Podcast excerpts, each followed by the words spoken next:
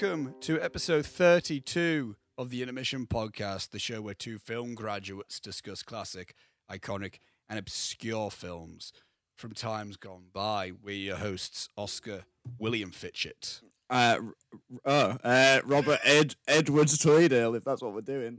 Yeah.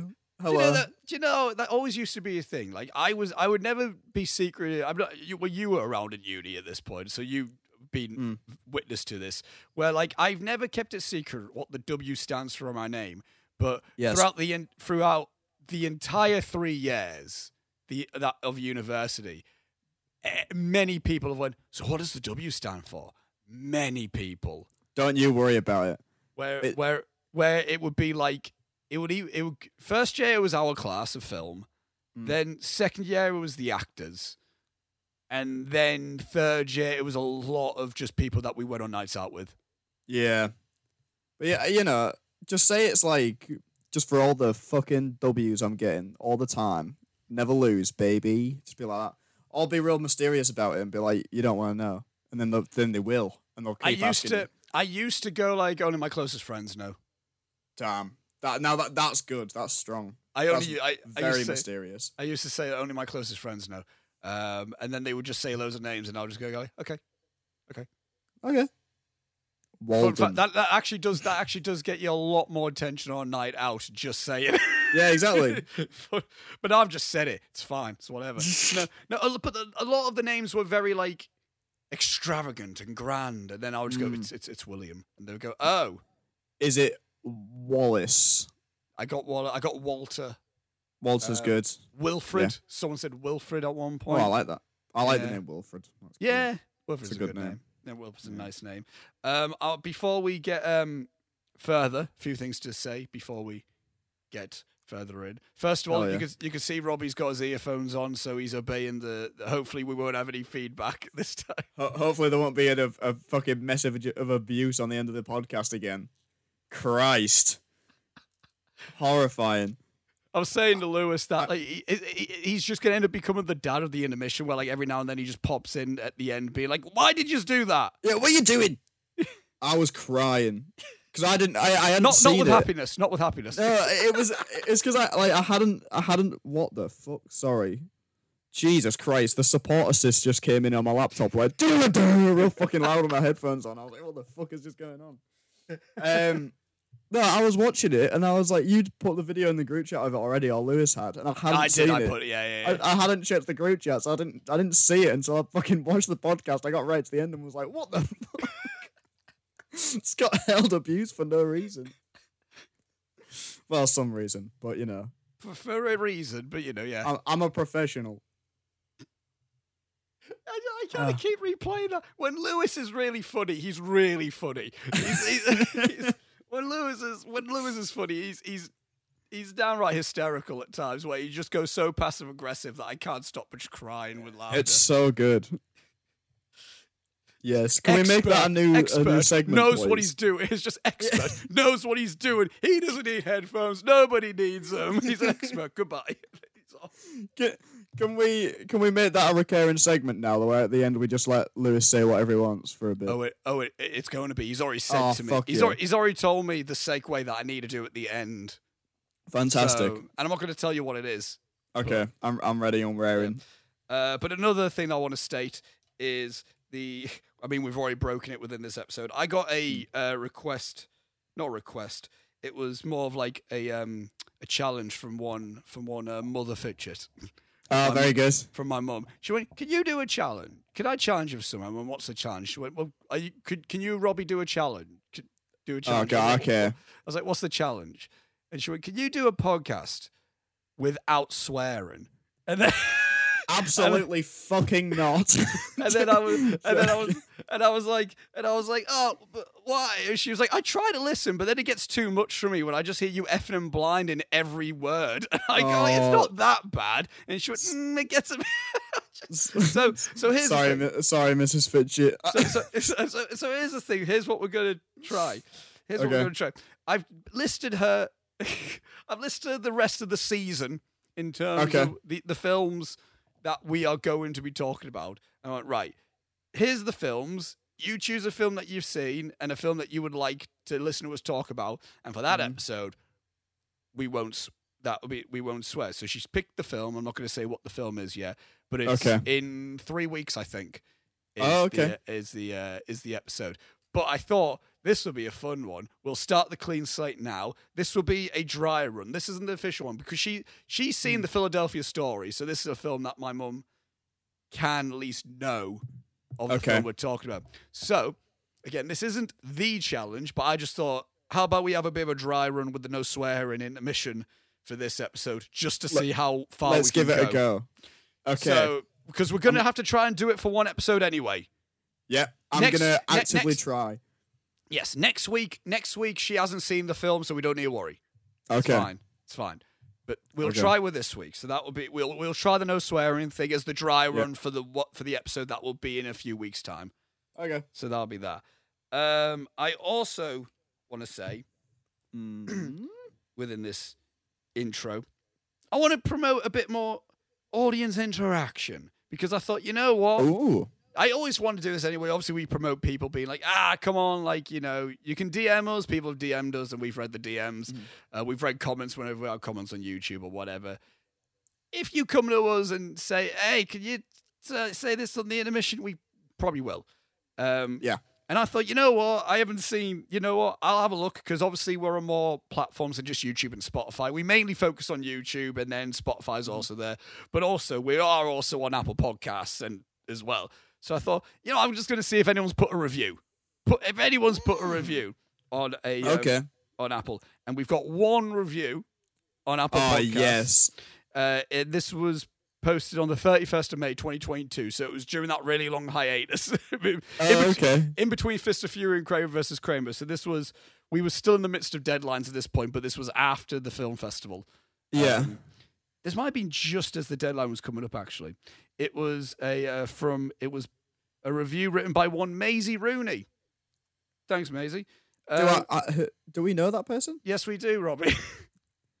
I'm so confused. Who is Maisie Rooney?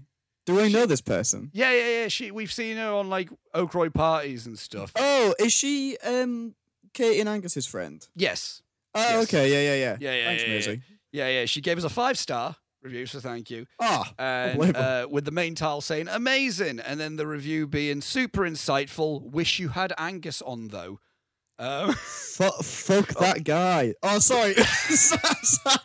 no.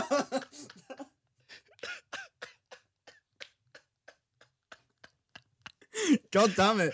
I was I saw it happen. I saw it happen. I was like, I'm not gonna stop it. I'm just gonna see if he goes through with it. I refuse. If there's one one person I downright refuse to have on this podcast, it's Angus because I'll get abused. It'll, all it'll turn it'll turn into the bully Robbie hour, and I can't stand for it. What makes you think? Right? What makes you think he's you will just be the target of Angus? Because I'm always the goddamn target, Oscar. All right. Every time we talk about this podcast, he comes along and he's like, "Oh, well, it's Oscar's podcast." No, It's not just God no, no. it. To be fair, it, it, that's not him. yeah, well. That's not him saying it. Oh God. Um, Nah, and, to, I, no, I'd love to have Angus on. He's a good. He's a good guy. and, to, and, to, and to answer that, Maisie, uh, we're working on it. Um, well, Are I'm we? working. Well, I'm working on it. Oh wait, hang on one sec. I think my front door just knocked, and I'm the only person in the house currently. You go and. ch- keep, keep the people entertained, Oscar. well, I might cut this bit because I. God, I'm cutting tables. It was an Amazon guy, Right. but he'd already pushed the parcels through the letterbox, and then just not to let me know they were there. I guess. You don't do that. It's That's fine, not how that works. Just fucking leave them. That's not how that works. Um, but yes, so that's what I want to say is thank you, Maisie, for the comment on the review, uh, and also people keep keep uh, keep people do that. You can rate us on Spotify as well. I don't usually like doing this, but I kind of want to give the whole spiel of like like, comment, subscribe, and share and all that. Because if I'm being honest, man. I kind of want to keep going. Fur- I, I I see potential within the mission, right? Uh, yeah, I do too. to it to I, I see it to an extent in a sense Mm-hmm. uh, I can I can see at least a bit of a goal in a way and I feel like all we need is just dedication and commitment and now we don't have university we can We can do all of that. we can do it We can do it. Yeah. So a mini goal of mine is to almost make it weekly, and even if we go a bit off season with the Robbie and Oscar bit, I kind of want to get special guests on. This is where the Angus thing kind of comes into it. Hell yeah. Uh, so I, in some way, I want to keep the intermission consistent, and also it'll be and uh, to and with helps for that, it'll be helpful if people, you know, give us reviews, share us, like, comment, all that stuff. Again, I don't usually like Yes, going like, like, please. comment, subscribe, but you know, it's you know, come on. But but but do we're, we're, over do, do, do that thing. we're over 300 subscribers. I want to get, keep keep getting that up there and on YouTube and whatnot. We we we have at least committed fans, committed Yeah. listeners. I don't want to say fans because that just feels a bit. I don't know. Mm. It, it feels a bit too self-congratulatory. Uh, but committed listeners. There's not a lot of yous, but I I love yous all. Damn. Um, uh, again, mainly Angus. Mainly Angus. Yeah, he's all right, isn't he? Love, love you, Angus. Oh, Um, but uh, I will say though, I was out in in Beverley, near, Mm. nearby town to me, um, on on an evening you Saturday. saw, and, you, and, you, you saw an intermission shirt. You saw the No, yeah, I saw someone wearing a, wearing a Kazal shirt. It was me. I went to a mirror. No, there, no, there was a guy who I haven't seen in like years, and he came over and he was like, "Ah, you get, so because there was two of them. Um, I hadn't seen both of them in like ages, and one of them was like, "Oh, what are you doing now, Robbie?" And he, the other guy was like, "Oh, he's got his bloody podcast, mate. He knows. he's, he's like, oh, I keep updated with it all the time." I was like, "Oh, so so shout out to you, Luke Chapman." Nice. I will say, I will say a lot of like when I look at the stu- the people who view the intermission stories, a lot of them are y- your gu- are your people. Really? It's it's a mainly Tweedale fan base as opposed to a Wow. fan base. Is all I'm saying. So on my side, on my side, step it up. Come on, Hartley Paul. come on, Hartley. Come on, Sort, sort it out. come on, uh, Fitchett, That i- Fitchett heads, Oh, Fitchett heads. That's horrend. That's horrific. I've got uh, the the Rob Nation and the Fitchies. I've got. I it's just like, realised are, that. are, are you t- are you Team Robbie or Team Oscar? Like that's a yeah, yeah, get that going. team. Team Robbie or Team Oscar. I'm, Are you- gonna, I'm gonna leave the rest of my tea because I've just realised that half of the lime scale from the kettle has come out in the mug. Oh no. so that's gross. Um, so yeah. so anyway, that. if I, so uh, I might keel over. Who knows? Uh, well, we'll see. We'll see. What yeah, well, Uh, those are a few things that are mainly um, the intermission based things, so that, that some of these things can get touched on by that point. Um, oh, oh, I also while we're there, just generally the promoting based bits. Obviously, Mhm. in the description, you can go to the links. Uh, there's links in the description for Instagram and Letterboxd, not only for us but also for the intermission itself. That's where you can find out uh, what episodes are coming out and what the film is, and that, um, and any other general updates and stuff. Had to move away from the mic because I feel that would be disgusting if I just belched right in there.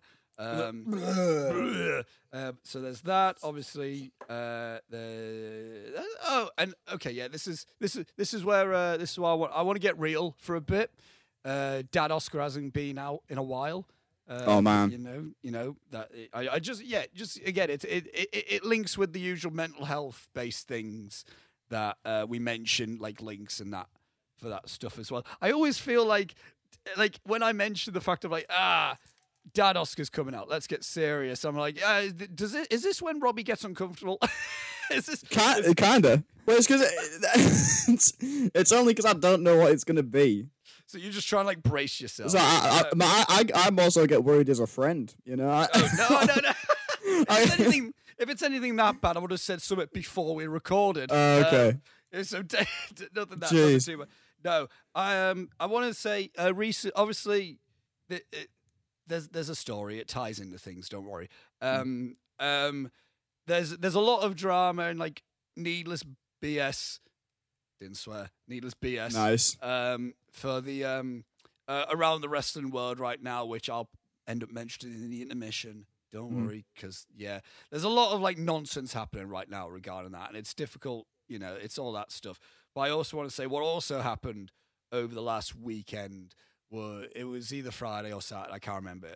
That I saw a post that um, a Japanese wrestler by the name of Hana Kimura uh, it's uh, she it, back in 2020 she was the subject of a lot of online bullying and she ended up taking her own life at uh, in that time period and I saw just a post saying, "Ah, today would have been Hana Kimura's 25th birthday," and that, and it's, and so it got me thinking with stuff like that. And I'm all, and I have a very funny thing with death, just generally, uh, like, uh, like uh, uh, being an existential thinker, you have that. But I always, I have a very specific, um, extreme emotional reaction whenever um, suicide is amongst there and stuff like that. Uh, I haven't necessarily experienced anything directly, uh, but what I think it is with me is that obviously death is a very, it's it's a thing. It's a thing within within life and the world and stuff. Uh, what has a specific extreme reaction with me in terms of suicide is that um, it was under the control of the person who did pass, which I find a lot more terrifying than any other circumstance like that. And also last night I rediscovered the song. Uh, I think no, I listened to a bit of the con- the Foo Fighters tribute concert to Taylor Hawkins, which I Ah, yeah. uh, which I'm not sure how. I can't remember how Taylor Hawkins exactly passed, but I just saw the uh, the song where they got uh, I forgot is it Corey Hawkins, his son, Yeah, uh, someone's playing the drums. It's uh, for for the uh, for the song "My Hero." Got a bit emotional with that. As someone who's Mm. not a big Foo Fighters guy, anyway, I like a few of their songs, but you know that had a bit of reaction to that. I rediscovered the song "Blackbird" by Alter Bridge, where the lyric, where there's certain lyrics in that that really hit hard, where it's um, uh, "Blackbird, fly away, may you never be broken again." Little things like that. So I, it's just been a thing where, like, I don't. I obviously we mention these things uh, weekly about uh, mental health links and stuff, and I don't want to make it sound like a very flippant, uh, yeah, just whatever. There's links in the description or whatever like that. I want to just mention there's no direct story with that. I've just been thinking about it quite a lot the last few days. Get it's Fair the enough. thing where it's it's very it's it's it's a very scary thing to me, just generally, and it's scary in the sense of like it's people that are victim to that are uh, people who choose that when that isn't the only option. And I feel, and again, the thing that struck struck me really hard is the sentence: "Today would have been Hana Kimura's 25th birthday." No one should be. I don't think anyone at all, no matter what, should have that sentence.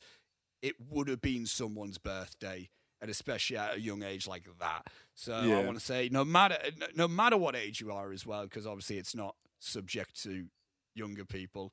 No matter what age you are, I just want to say there is always there, there is always another option. There is always another option. That is not the only option uh, that is out there, and we don't get. There's no sponsor. There's no like. We don't get anything from it. It's it's just from the good of our of our hearts in the sense of like there's links in the description for information for that reason.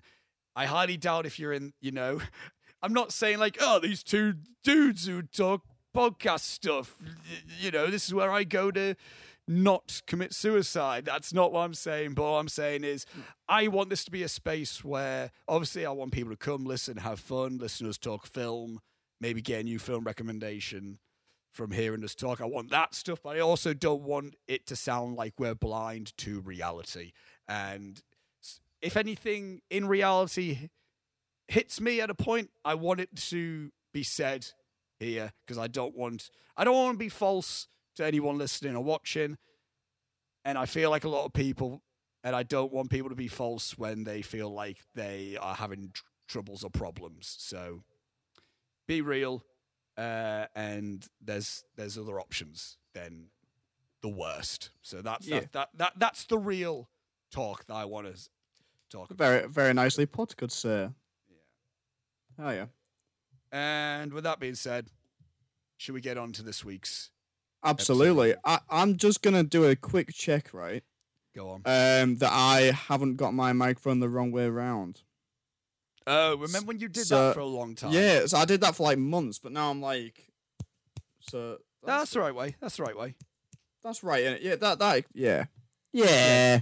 The little, That's- the little, uh, the little, the little uh, knob should be facing the camera. Yes, Yes, there's there's well there's Yes, it what- is. Yeah, like those should be facing the camera. All right, cool. Uh, I think we're good then. Yeah, you're fine.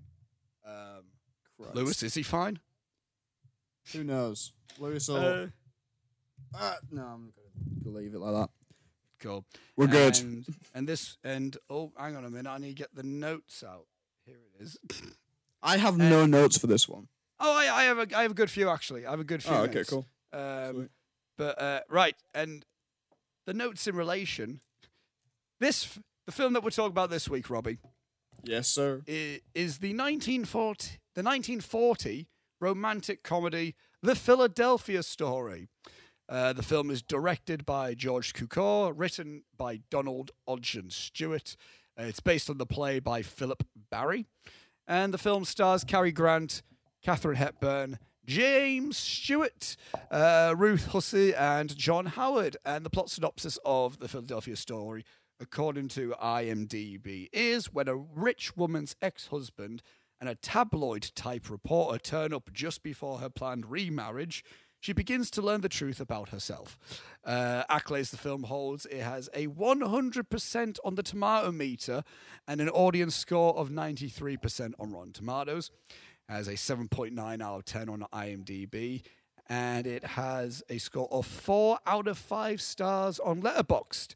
And the film was nominated for six Academy Awards including Best Supporting Actress for Ruth Hussey, uh, Best Lead Actress for Katharine Hepburn, uh, Best Director for George Cukor, and Best Picture. And it won two Academy Awards, including Best Screenplay for Donald Ogden Stewart and Best Lead Actor for James Stewart. So, Robbie, Mm-hmm. the, rea- the reason for this film being a point within a intermission season was because we we've kind of like we we've grown a love for Jimmy Stewart within this within the intermission. So Yeah, I love that well, guy. So we thought, well, why not? I thought like, well, why not just let's just do more. Let's just do more Jim Stewart, Jamie, Jamie, James Stewart films because he's got a lot. We're doing. We did hmm. Vertigo as well. We did It's a Wonderful Life and Vertigo. So I thought, how about we how about we do one more in the It's a Wonderful Lifetime period, the forties. Let's go to the Philadelphia story. Now, my relationship with this film, Robbie, is this is the third time I've seen this film. It's a film that I enjoy quite a lot. Um, I I obviously I like obviously I'm a big James Stewart guy, but I also like I like a good I like a few Cary Grant films, and I'm not massively. I think this might be the only Katharine Hepburn film that feels like that sh- that I've seen. That that feels like a, it isn't true, but I'm not sure if it is. Uh, I've seen a few Cary Grant films actually, as well, so um, I like him, like Jim Jimmy Stewart. It's a film that I like. It's a nice. It's it's it's almost like a nice comfort watch for me. Almost like I, I like I've watched it, like, and it's not a one that I grew up on or anything. It's not like one of these classic films where some people are like ah, my nana showed me it, and I've just always watched this film. It's like I I heard of the film once I became a film fan, and I watched it for the first time like in 2020 or 2019. I think uh. 2019. then I then I watched it again in 2020 or whatever, either that year or the year or last year. I watched it with my mum because I just fancied showing her it, and then I watched it for the third time today. And it's a film that never it doesn't blow me away. It doesn't like it's not like this is a film that's you know it's it's not like well I'm looking at like Citizen Kane where I'm like this is, I can see how this shook cinema. It's like it's a film that like I have consistently liked. I've consistently had the same enjoyment. I've consistently liked the same bits, and I've also consistently not been so hot on some bits. So th- it's a very consistent, enjoyable watch for me. Is the Philadelphia story, Robbie? Your thing with the Philadelphia story? Um, I thought we were watching a Tom Hanks film before I googled what this movie was. I did not know what this is. Uh, I'd never seen it before this morning. Um, and I, uh, I, I don't like this. I'm sorry. I really, I really, I really didn't like this movie. I so okay. Can I go over my general why I don't like this? Yeah, just go for it. Go for it. Okay, Robbie, go. okay, okay, okay. Right. Let me get up what I read. Because I was like, everyone, it was one of those movies where they're doing 1940s acting, so everyone's talking at a million miles per hour and saying nothing. Yeah, it's the screwball. Uh, it's the screwball um, uh, style. Yeah, I suppose. But the so I went on Rotten. I saw the Rotten Tomatoes score was hundred percent. and thought, what? What? this was when I was like half an hour in. I was like, what is going on here? So I, I was went on- surprised. I will admit, I was surprised seeing 100% of this film. I was like, wait, Yeah. really? I was like, I was like, what? So anyway, I read the synopsis on Rotten Tomatoes. So I'll begin my point with the Rotten Tomatoes synopsis, right? So it says, this classic romantic comedy focuses on Tracy Lord, a Philadelphia socialite who has split from her husband, C.K. Dexter Haven. And boy, do I know that that is his name. Uh, due both to his drinking and to her overly demanding nature. As Tracy prepares to wed the wealthy George Kittredge, uh, she crosses paths with both Dexter and prying reporter Macaulay Connor. Unclear about her feelings for all three men, Tracy must decide whom she truly loves. So this is where my issue comes in, right? Surely it's not going to be her ex because we see her pun- uh, him punch her in the opening scene. no, he doesn't punch her. He, he almost goes to punch her. Yeah, I, I don't know about that. It's- uh, It's not going to be No, no, the.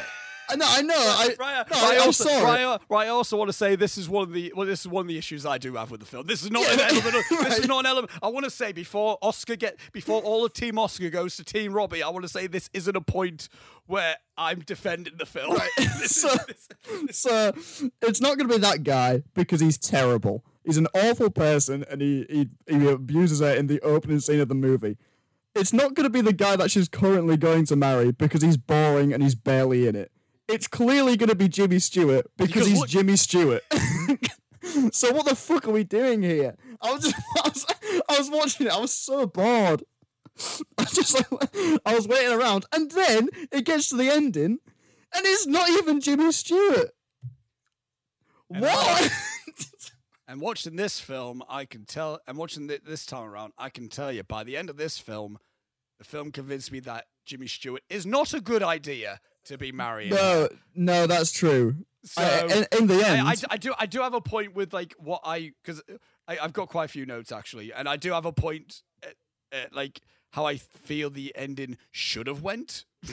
and yeah, but I think, but yeah, I feel like it. I feel like this movie would have served more, and I know it's not. It's literally 1940, but it probably would have served better if it was more of a uh, female empowerment. She don't need anyone because they all suck kind of kind of movie.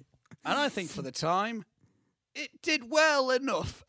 Yeah, it it gives it a good go. Ne- Yeah, ne- for- for- ne- for ni- nearer for the beginning. for literally 1940 America.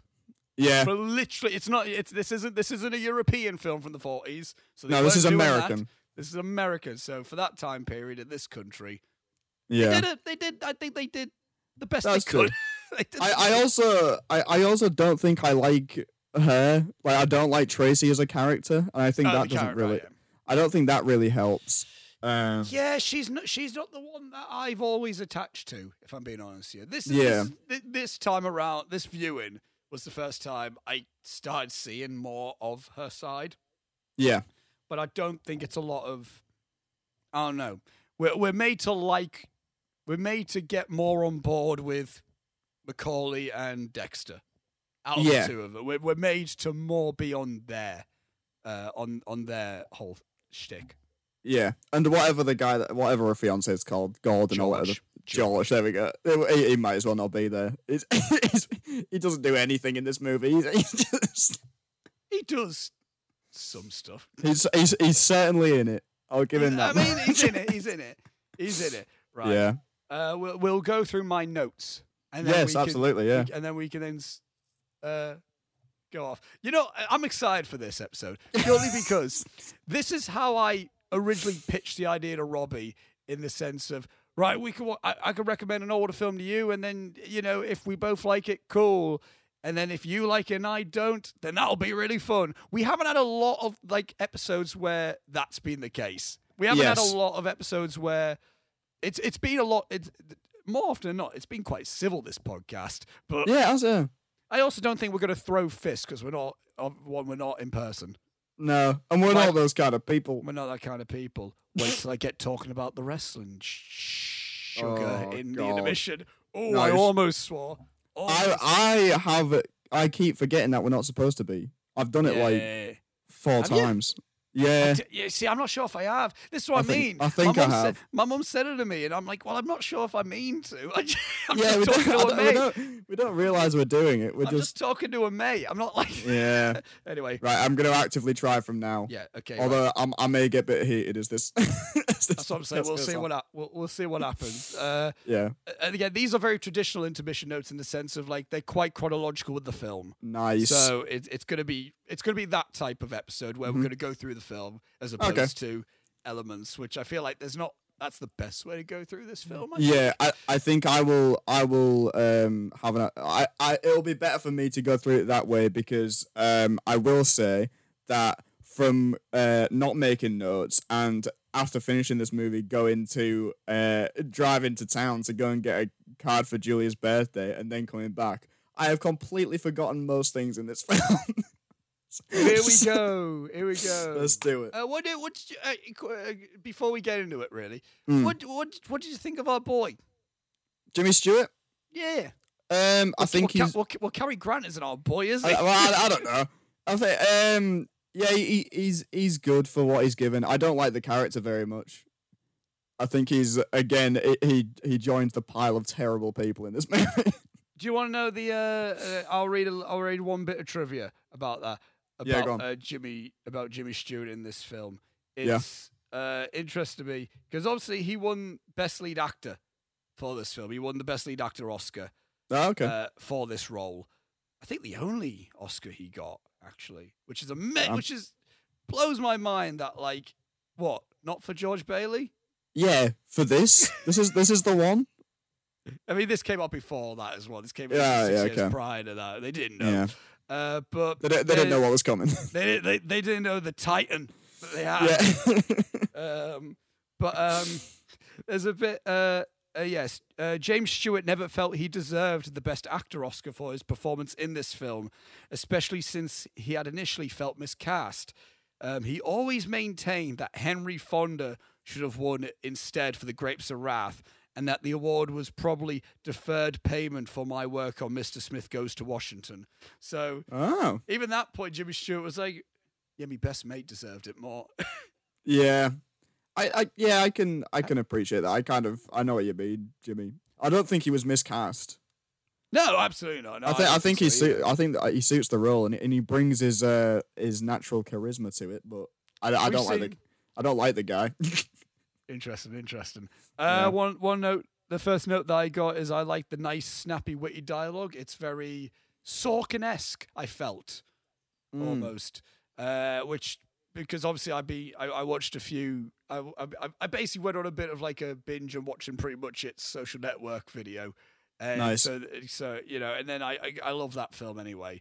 And I just and then watching an older film like this, I went, oh yeah, films just used to be like this, where Yeah. people used to say stuff that was not reality, but that's why we go to see a film. Yeah. Which is kind of why I like Social Network. I, I like a lot of Aaron Sorkin stuff, to be fair, because he, he's writing films nowadays how they would have been written yonks ago. Yeah. Really. Steve Jobs is another great example of that. Um, yeah, yeah. Uh, I put uh, there's a few questionable things, which again, this is the, again these are the bits that I've always had. This is this prevents me from giving this film five stars. Mhm. An, Oscar to be Fitchett personal five star, not not a greatest five star like Fire and Days of Summer is an Oscar to be Fitchett five star film. Yeah. I'm not I'm not sure if I'm giving Fire and Days of Summer a five star generally, if you know what I mean. Yeah, I know So- some. So, uh, so the Philadelphia story is very close to being a five star Oscar to be Fitchett film, except there's like a few things I can't quite. It dates it. It dates it. Again, I can forgive it in the sense like it's 1940. Yeah, but also doesn't change. It doesn't age well. Yeah. Uh, the the, spec- the specific things that I point out at this point was how Dexter just pie faced Tracy, just threw her to It's- the floor. but it's like he's he he like winds up to just lamp her. to just absolutely jaw her. and then, and then he, then he just grabs her head and throws her down to the floor. yeah, and also really, uh, really, really close to a hard wooden chair. yeah, by the way. And also, and also, I don't know how I feel about. Um, is it Diana? Yes, the little sister. I Oh don't, yeah. I don't know how she's like. Maybe he's gonna sock her again, Mom. It's like no. Yeah, maybe don't joke about that, Diana. It's a terrible thing. May- Maybe, maybe my sister's ex-husband's gonna bat her in the face again. Yeah, it's a bit all right. I don't, I don't know where her head's at for a lot of this.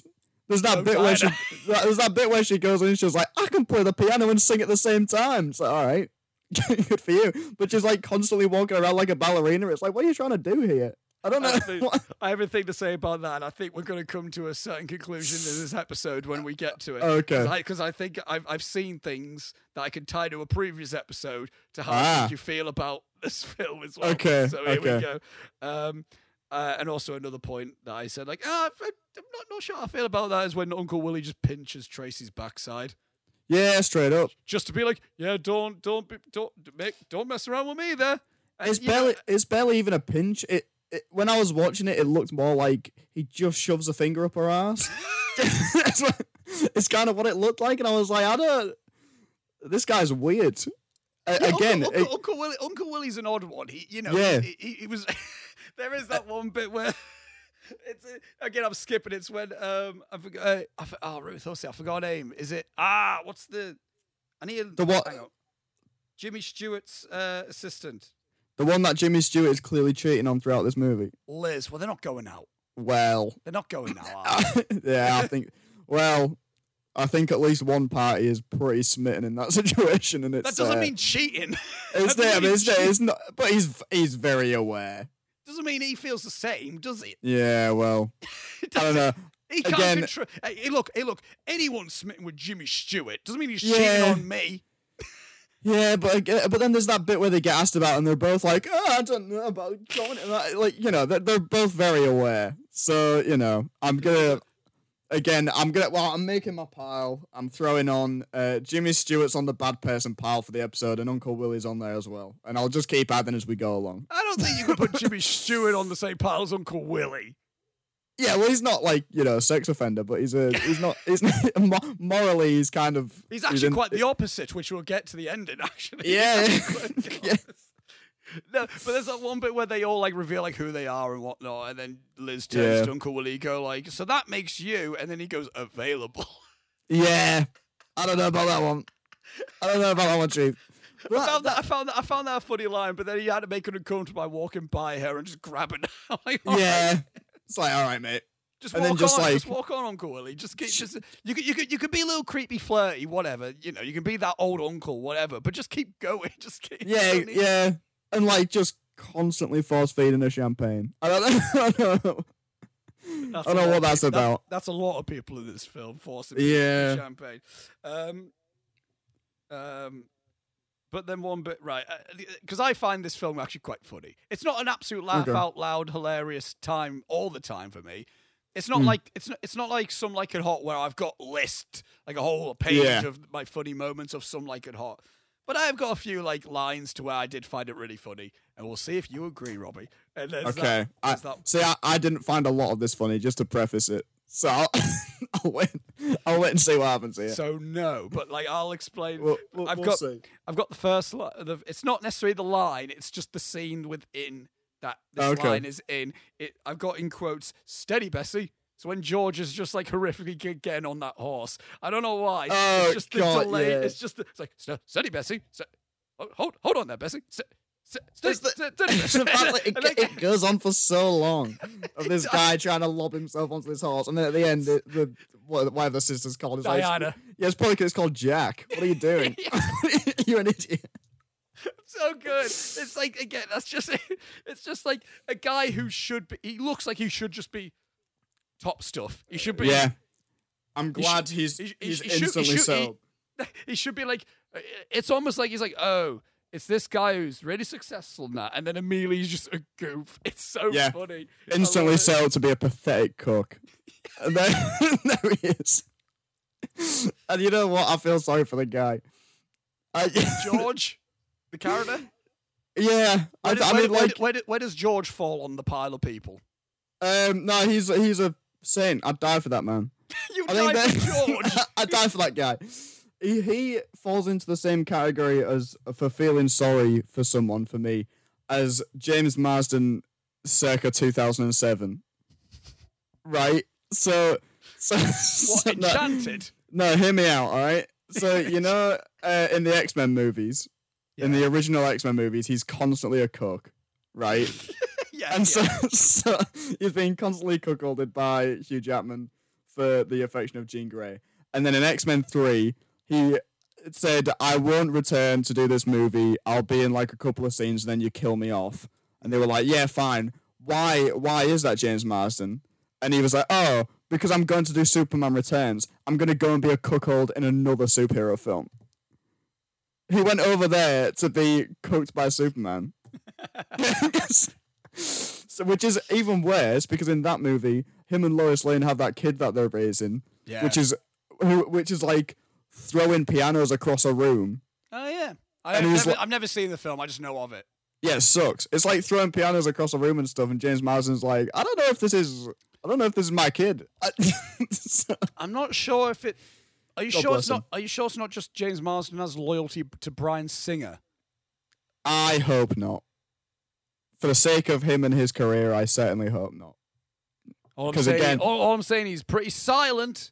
He's Well, pretty th- silent these days, We'll, is he? we'll throw uh, another person onto the bad person pile for this episode. Bryan, Bryan Singer, you're going on. Wasn't No, wasn't wasn't born when this film came out, but just shot No, Pokemon. he's on it. It's now Jimmy Stewart in this movie, Uncle Nah, Willie, nah. and Bryan Singer. There you The go. worst- he's the worst person in that pile. Oh, he's the worst person on the pile, yeah, because he's real. Yeah. it's a real, real terrible person. Um, I got note that Jimmy Stewart's intro incorporates really nice, funny editing.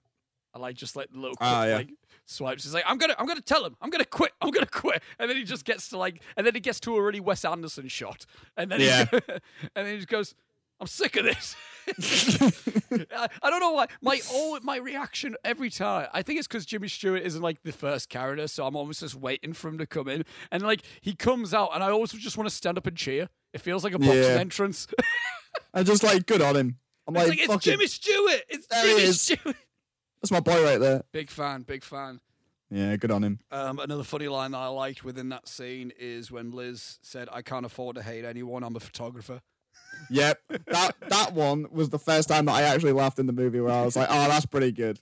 I, get- I get- What's your, where, where does Liz? Yeah. Where does Liz fall? Is she on the good person pile? she's on the good person pile. She's a sweetheart. So If it's her anything- and George at the minute for Robbie. Yeah, if anything, I want her and Josh to run off together into the sunset. They deserve the world. Her and George. I don't know. I, just anyone. This isn't this isn't George Bailey. This is I just- know. this, is, this is George Spicht or whatever his name is. I know, but he didn't deserve this. That's all I'm saying. Is Robbie the George? Are you a George? What, Has this happened to you? Yeah, has this happened to you? Am I- am why, why, why, why are you so passionate about George? I don't know. Just Why like from the first time he was introduced, where he's You're terrible related. at that horse. You're I'm related. like, You're related. yeah. I mean, like, I can be like, you know, I've been in a situation where you're going out for a day with the with the family of the person you're with or whatever, and you just look like an idiot for the whole day. and that's and you know, I've done that a few times in my in my in my time. You know. So, so what we're saying is, all I'm saying is, there's a lot. Again, I say this a lot. I don't know what this says about me. I say this a lot. I don't Yeah. know who. uh, The first time I think I said it was when we talked about the lighthouse, and I went, I don't know what this says about me. But, I Mm. felt, but I felt a somewhat of relation to Rob Pattinson's character in the lighthouse, and I said Mm. it. I can't. Do you remember I said it to the last time? I said I don't know what this says about me, but I felt a relation. I felt like a bit of a parallel to another character. There was somewhat of the character that I'm sure we were in person talking about this. I don't remember. remember this at all. I, there was someone else. I can't remember who it was in particular. But again, I Yeah. don't know what this says about me. But there was a lot of uh, there was a lot of um, Macaulay in this. I'm like, okay, there, there's a lot of that in me, and I don't know what. oh god. But here we go. Which Oh. also makes me a bit concerned. Now Robbie goes, he's a bad bloke. He's just a terrible bloke. I'm like, well, let's see what goes on here, and let's see how this conversation is- goes. yeah. maybe this is the last episode Okay. of the. Inter- maybe this is the last episode of intermission. Maybe we all fall out. Who knows? Yeah, That's th- fine. this is it. This could Let's be it. Who knows? Let's wait and see, guys. gets people on the edge of their seat and just like wait, Yeah. let's see. Um, Audience engagement. um, I put it's an interesting look at uh, celebrity culture and tabloid journalism, especially for the 1940s. That's because that's the Mm. whole like premise of the film. The whole premise of the film is like, yeah, there's this girl and she's rich and she's getting married again, so report on it. So, that's the that's the thing I find fun about it is like, Mm. can you imagine a time where the news wasn't you know just surrounded with random I don't know rappers that I don't care about or whatever, and it, Yeah. was just like this person's got money yeah, because she doesn't because she doesn't do anything. She's not famous for anything apart from No. just being rich yeah, and also ha- being divorced. I guess I don't know. like, yeah. isn't that like the headline at the beginning where it's like it's an article and it's saying like socialite Tracy blah blah blah blah blah. Uh, ex-wife of this person. It's like, why does that matter? Who cares? Just like, what? Also, because at that time period, a woman getting divorced. Yeah, I suppose. Yeah, Whoa. bold. Um, I put I like the still camera as it lets just these class actors do do their thing. Yeah, Again, just there's, again, there's that just that one moment where we have Cary Grant, James Stewart, and Ruth Hussey just in that room, and then we learn Cary Grant walks in oddly like a villain for some reason. yeah. Like, Well, because he kind of is. well, no, but he walks in like he's about a bat sword. Do you know what I mean? He looks like a Bond villain. Like he's about to bat someone again, is what I think. I think is what you're trying to say. like he's gonna just dart for Liz. But he, do, he does kind of do a bit of a. I know what you mean. He, he walks in like he's gonna whip out the golden gun. like dead eyed, just Yeah, should have a like- bowler hat with a razor blade in it or something. I don't know. yeah, yeah. But It's a nice odd job reference there. yeah, Pulled no, that one out. Pulled that one out my ass. Oh no, I get it. no, no. I'm just proud of myself. I'm like Christ. I'm like Christ. That's niche. Odd Job's not niche. Is he not? He's only in one of them, isn't he? He's a Goldfinger, like the most like. Yeah. Well, it's no Skyfall, is it? It's. I mean, it isn't. I, I mean, I agree with you. You're not. he's no. He's no Jaws. for one film. Bring Jaws back, by the way. Come on. What do you mean? It was, it was Batista. Yeah, you t- exactly. You're telling me that if that if Dave Batista wasn't playing Jaws, that Spectre would have been better, like infinitely. I mean, I don't think that would. If if Batista had a if, if Batista had a grill, that wouldn't have made Spectre better. it would save the whole movie. Ah, he's got shiny teeth. Sorted. Yeah, the chomp chomp chomp chomp. Good on him. Um, yeah, I, like that. Just like that little moment. I, I just like you know what? Again, there's something about movie stars back in this time period that hmm. all you needed to do was just hold a camera and just let them Yeah. go. I just like that. I like that hmm. part of like film. You know what I mean? yeah, Like like No, I know what film mean. back then. Obviously, they were just more so restricted in terms of what they would. It's like it, it was budgetary things in the sense like just put the camera there and they could just say the lines. So yeah, the actors had to be really good in order to yeah. they, they didn't have any other. They, it's not like we'll fix it in post. It's like what was post back then? They snipped film. You know what I mean? It's like Yeah. it's that. that Yeah. Was it. Um. So And I it makes just- it more theatrical, which I like. Yeah, and obviously the film's based on a play, and boy, can you tell? Boy, can you Or tell? call blimey. Boy, is there Yeah. just a lot of that took me a bit off guard when I first watched it because I was like, "There's just a, this, Mm. this film is just a lot of just let me just watch them talk for minutes." Yeah, and I, and I think that I- might be somewhere I- that I've kind of fallen down with it. And I grew to like that over time. Like at first, I wasn't Yeah, too hot on it because I'm like, yeah, okay. yeah, But like, I think it's like, again, one of my favorite expressions is just generally, it, it involves the Big Lebowski. It's like, right, you watch it once, and once you get the plot out the way with, that's when you can actually like the film.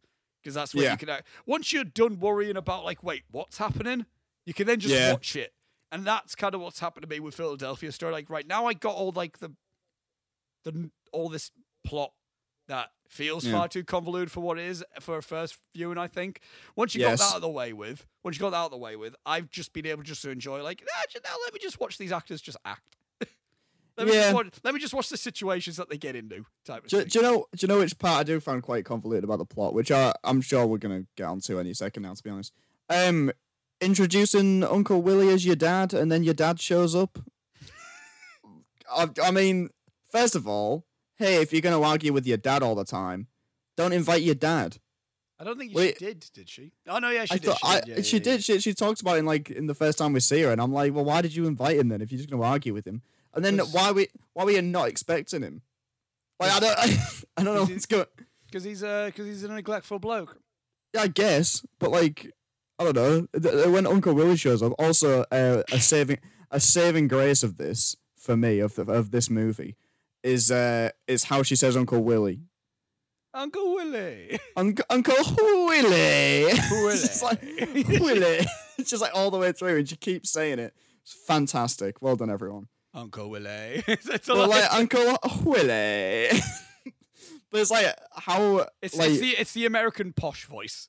yeah, I love it. It's- But it's like, who are you trying to? I guess they're trying to save face because the press is there or whatever. But like, Yeah. who cares if your dad's there or not? Just say, oh, he's coming later. I don't know. It's weird. well, no, no, no, because they well, that's why they brought like when Uncle Willie was like, oh, father, because they didn't want it to be like, oh, the dad, the dad's not showing up, so they just Yeah. made him the dad. And Yeah, I suppose. then the dad was there, so they're like, ah, he he Uncle becomes Willie. Uncle Willie. Uncle Willie. Um, I got uh, here uh, Jim Jimmy Stewart and the butler interaction over the spoon is good, funny stuff for me. I really like Yeah, it. that's good stuff. Uh, I specifically put quality physical comedic acting by Jimmy Stewart there. Yeah, It's, it's just the bit where like he's got it, he puts it down, he's about to leave like the room again, he just flashes Blaze and be like, "See, see." it's he's just he's just a treasure. he's just so- charming, isn't he? He's just so good at everything. this, Yeah, this man is just he's just great. God bless And that guy. I love watching him in any film when he like, just being an absolute charmer. It's the bit where he's just, and it's like when like Dexter just walks back in the room and he just puts like a vase down and went, Oh, I thought you were that butler. You know fine well. Yeah. Like, although we've only seen one thing with that, like it's like it's just been a continuous thing where the butler's just kept poking his head in, like, oi. And then it's Hey. like, come on. Stop it. Um, I got uh, and continuing the funny Jimmy Stewart isms. Yes.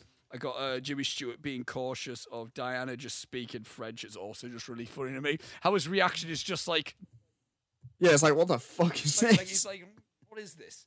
What is Yeah. this? Like so he's just an alien. Like Yeah, like, it's like what is going on? Also, I'm kind of on his side because why are you doing that? I oh, don't know yeah, what- yeah, yeah. What's she trying to achieve? They were trying to like take the mick with it all. I, That- that's yeah, what it was. That's what it is. I get. I mean, So, yeah, When when Dexter the- was like, "They're right, they're reporters and all that. I went, all right, then we'll give them something then. yeah, give them Side something to report on. But then also, like, I don't know, just give them sarcastic answers. Like, make fun of them that way. Why are you trying to pretend to be a French piano playing, singing ballerina or whatever? Because it's a comedy film from the 40s, Robbie. what was were, were funny jokes not invented until the 60s? hey, so what? hey, hey. hey now. you wash your mouth out with soap. you laughed at things from It's a Wonderful Life. Shut up.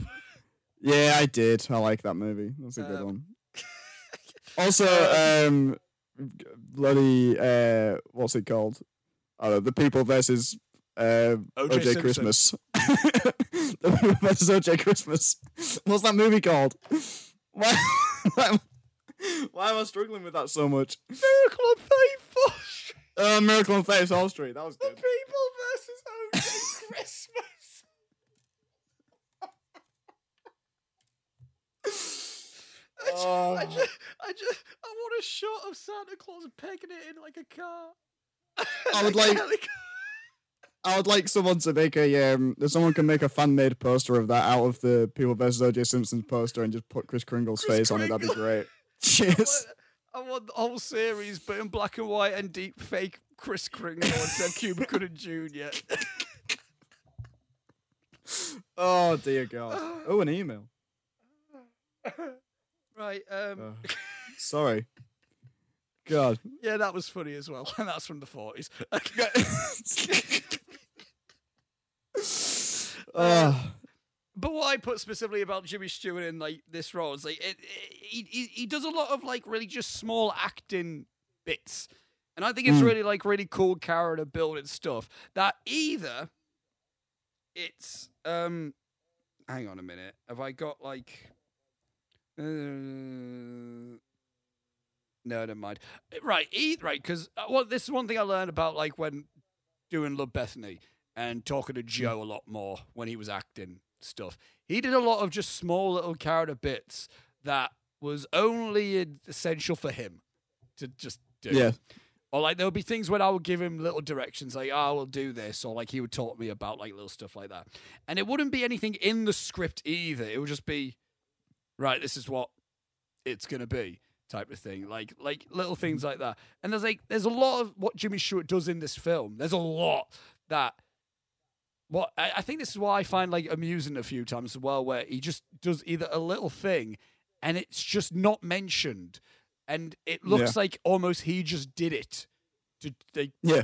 to just do it really and there's one particular bit where i know was improvised and i'll get to it when we get to that scene because it's a bit in the imdb trivia as well Oh, okay. like, it's a, a little like small car things like that and i also got as well specifically like the light in the cigarette and burning his fingers it's like it's not the focus of the scene but it's like good comedic value to me Yeah. Like, it's it's, just little things that kind of humanize and Like I feel like it's like even like things like like we get again. We, I mentioned we mentioned it within the Some Like It Hot episode. How like if it's a joke, they have to focus in on that being the joke. Like if this was Kevin Mm. Hart lighting a cigarette and it burnt his hand, it would have to be a big like.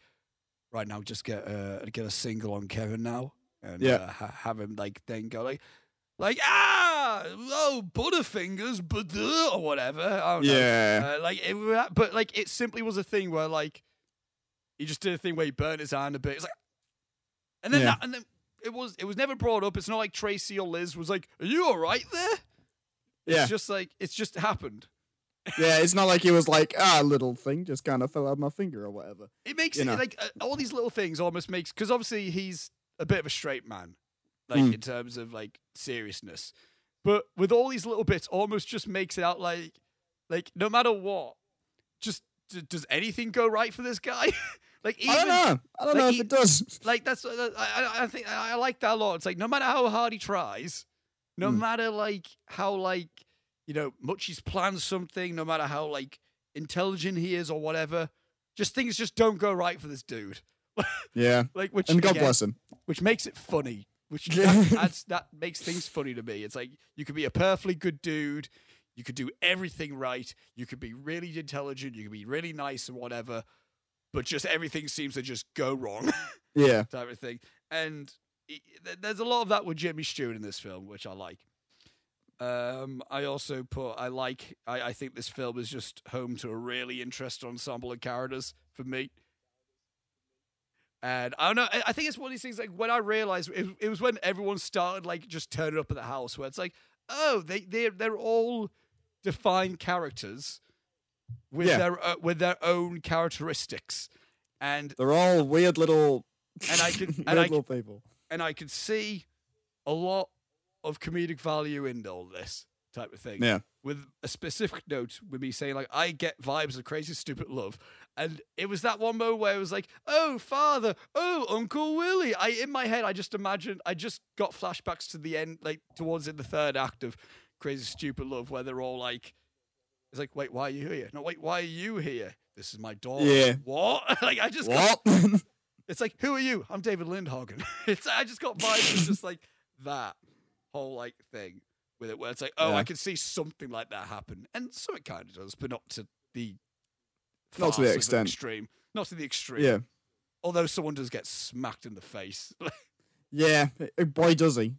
And he and, and, he, and, he you know, sells it- that so well, man. He takes it like a champ. He's straight down on the floor. But then, and then the guy who hits him is the one that goes, "How'd you feel?" It's like bad. You just punched me in the face. What are you talking about? Um. Oh yeah, I put this as well. This is another thing that I was a bit like, eh. It's like I put like I'm not sure how I feel about Dexter's abusive alcoholism used as a punchline, Yeah. and I'm not sure about. I- how, like, I- there's, uh, there's, there's a lot of casual, candid lines about. it. He goes like, "Yeah, I hit the bottle. What else do you hit?" But uh, that wasn't a line. But I feel like he may as well have said that. Yeah. It's um I don't know, it's it's a it's a strange thing to be making jokes about. And it's also supposed to be like what it's supposed to be endearing in terms of like what a cheeky chap. It's like yeah, no. no, yeah, What- it is. It's weird, yeah. And it's like, but the thing is, like, Cary Grant is a cheeky, charming fella anyway. I, I don't Yeah. think- just let him. There's a lot of Dex of CK Dexter though that lets him just be a bit of a cheeky chappy. But then there's Yeah. also, but then there's also this thing about him that's like, oh, you're a bit. I don't. Oh, actually, you're, you're a little bit awful, actually. You- You're kind of gaslighting a lot, Yeah, actually. Yeah, yeah. I don't, I don't know about that one. again, do, do we That's look at I it and go? Do we look at it and go like it's the time? Yes, but also, also, Yeah. let's admit it doesn't age well at all in terms of Yeah, and I, and he, yeah, his his his space is uh, solidified on the um on the bad person pile, on the Robbie's bad person pile of the movie. I can understand it. I can get it. I can get it. yeah, Um, I don't understand the uh, the the Macaulay O'Connor bad person bit, but I- maybe we'll get to it. Um, yeah, okay. um, oh, uh, this is where the film gets quite interesting to me. Actually, I put uh, the Hmm. depiction of people's relationship with alcohol is an interesting one for the 1940s. Oddly, surprisingly enough, this film is a lot about people's relationship with alcohol. Yeah, some people drink, some people are like I don't drink.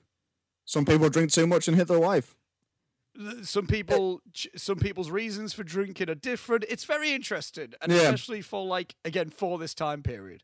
I think, like it's like Yeah, because um we'll get to it but i'll say a bit about it now there's i like how like because we almost there, we see the reason why tracy gets just decides to go binge drinking is like because Yeah. she gets absolutely just in flat out just just flattened by um dexter at the pool like just yeah, massively hurt. And then her dad just absolutely just steamrolls her as well. So it's like, Yeah. yeah, I would probably be like, and along with complicated emotions romantically about what, everything that's going on the day before your wedding, especially as well. And you've just had Yeah. two people just annihilate you verbally. It's like, yeah, maybe I would be like, stuff it. Yeah, just more Yeah. champagne. I don't need any of this type of thing. Um, Yeah. It's interesting again, especially for 1940. yeah. Um, uh, one line that I got on here, which I like. If this isn't a funny line, this is just a quality line. Is when. Tracy, where Tracy says, "I don't want to be worshipped. I just want to be loved." It's just, just Yeah, I, I, and one thing I realized That's watching nice. this one, one thing I realized watching it this time around, I like her arc. Uh, Mm. in uh, Tracy's arc in the sense of like she's clearly sick of just about people's perception being like we need to just kiss the floor that she wa- walks on, and she clearly doesn't want that. It's Yeah. like again at the end, I haven't made a note of this, but when she's about to get married, she asks her dad, "How do I look?" And he goes, "Like a queen, like a royal queen." And she goes, yeah. that's great. I feel like a human. It's like, ah, nice one. This, that's, that's nice. Nice. And yeah, goes, and I feel proud. It's like, ah, that's a nice line exchange. And I, I like that. Sense Yeah. like, right, I actually feel like I'm being treated like just a person and not like an object, which Mm. Is cool. I like it. I like uh And I suppose that that that plays into the uh, sort of uh, exploration of like tabloid culture in terms yes. of Oh yeah, she's not she's not she's not just like uh you know it's not just a public perception thing. It, it, she is actually a person, and and you know Yeah. she doesn't have to have to do all that jazz. Which is kind for, of like you know- I mean, we might. We'll. I kind of want to make that its own separate thing because I'm thinking about it now, and I'm thinking that it might end up going quite i- its own topic. But I'll say, like, I think that's Mm. why she gets a bit attracted to Macaulay because he's not Yeah. treating her like that. Yeah, I mean that's a that's a very real thing that happens a lot of the time. Like a lot of celebrities have just regular people that are their partners It's not someone Uh, else who's in the spotlight. It's just someone Yeah. they knew. because it's probably much nicer Oh yeah. Oh yeah. as opposed to being like this this celebrity and this multi-millionaire celebrity are both together now and let's watch the relationship like a goddamn hawk. Jesus Christ, it's a nightmare. It's yeah, no, Yeah. It's, it's a it's a good uh it it's it's a film that can definitely be looked upon as like again it's subtle in the sense of like it's not about that, but it's like Yeah. it can be looked at in a sense of like celebrity culture.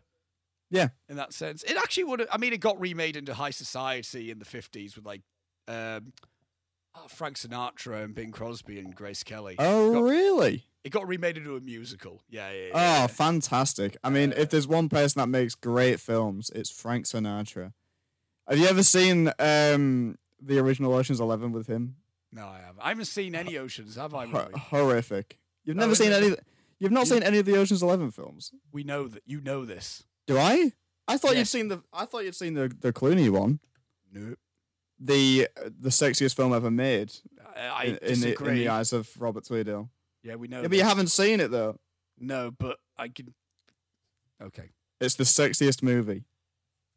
okay. Sorry. Uh, but yeah, I'll be interested in actually seeing this remade contemporarily. Yeah. It'd Like- probably be. It feels like it would probably be Lady Gaga. Would wouldn't it? Yeah. That's exactly what I just thought of. I was like, right. It, probably be. Okay, who who would it be? It'd right, be, not not who I want. Who would it be? Yeah, it'd would- be. would- It would be Lady Gaga. Would be one of them. Would it be Uh, Bradley Cooper? Would Bradley Cooper remake this and just and just No, he, surely would, not. would would he be the uh would he be Dexter No, I think. um and, and then Casey Affleck is- Absolutely not. Macaulay would probably be. uh It's probably Gosling in it. no, we want to be likable. Yeah, but it, exa- but in that sense, it would probably be Gosling. No, it would it would end up being Gosling. I, It would I be like, him- I like I like Gosling. Want to put Yeah, that out there? it would be Again, him I- doing I- his La La Land shtick. That that would be what he would do, be doing. Yeah, yeah, it would, wouldn't it? It would be him doing his Uh, uh, shtick. yeah, And and would it be Bradley Cooper? would he be Dexter? maybe Even if he's not the one making it, I can Yeah. just see that. I can see. that, I, I could see that happening, and 'Cause- 'cause- George can be whoever. I don't know, Kevin Hart. Get him in, throw him in there. No, it, do you know what it would be? It would be like Mm. um, I don't know. It would be like a guy like Seth Rogen. You know what I mean? It Yeah, Be like, it would be like yeah, a comedic guy that's kind of doing something serious that we all like, but he's not. you Yeah. know, but he's not. But he's not Ryan Gosling or Bradley Cooper. Come on. No. Yeah, It's, you know, Actually, do be you know who I could see as as Dexter? Like one of one of the Skarsgårds. Just throw any of them in there. Not Stellan. One of the other ones.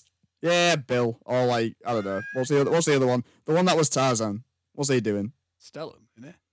No, Stellan's the dad. He's the Mamma Mia one. Oh, he isn't. Oh, who's A- who's done who's done other things, but I I just know him as the Mamma Mia guy. Sorry. Alexander Skarsgård, Yeah, that's him. Throw him the in there. Nor- the Northman himself. Yeah, the the Northman's own.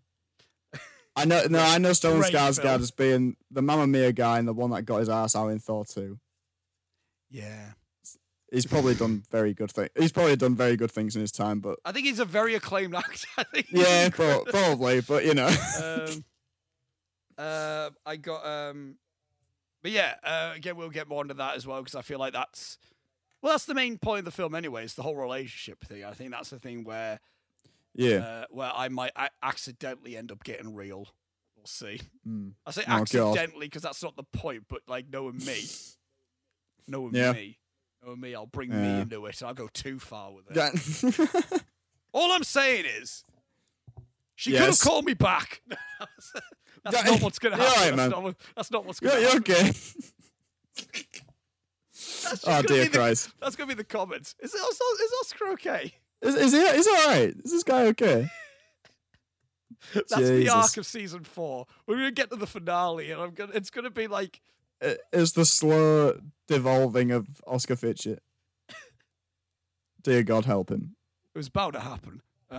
Yeah, one of these days. one of these days. It's all about the he said, she said. Um, I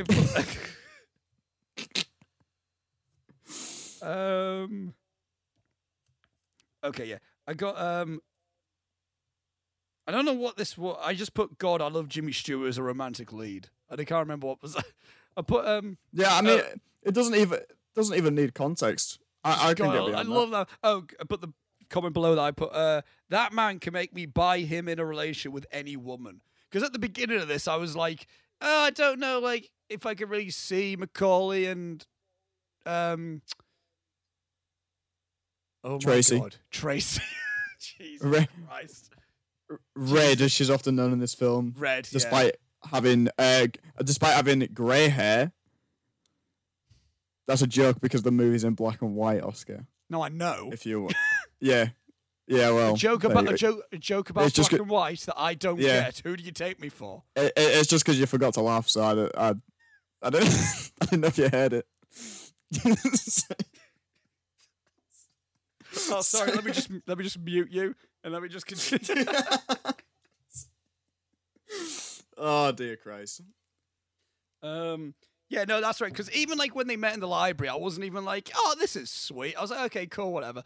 Um, Yeah. but I Oh, can't. I remember- have a note about the library, the library scene. Go on. Sorry. Um, I thought it was like the middle of the night because she's wearing a weird pajama hat. you know, scarf, you know, like head scarf. no, you know, like that Oh hat no, that, it's yeah. It's that Scrooge wears, where it's like it's just a big dangly ball thing. She was You wearing one of them, so I, I thought she was in like traditional hat. pajamas. Yeah. I thought she was in like traditional pajamas, and then they stepped outside. It was broad daylight. I was like, "What's she doing?" she she's had great outfits in this, up until that point. But like the the that power suit that she's wearing at the beginning when she's gonna ride the horse, Oh yeah. Christ, good on her, unbelievable. good for you.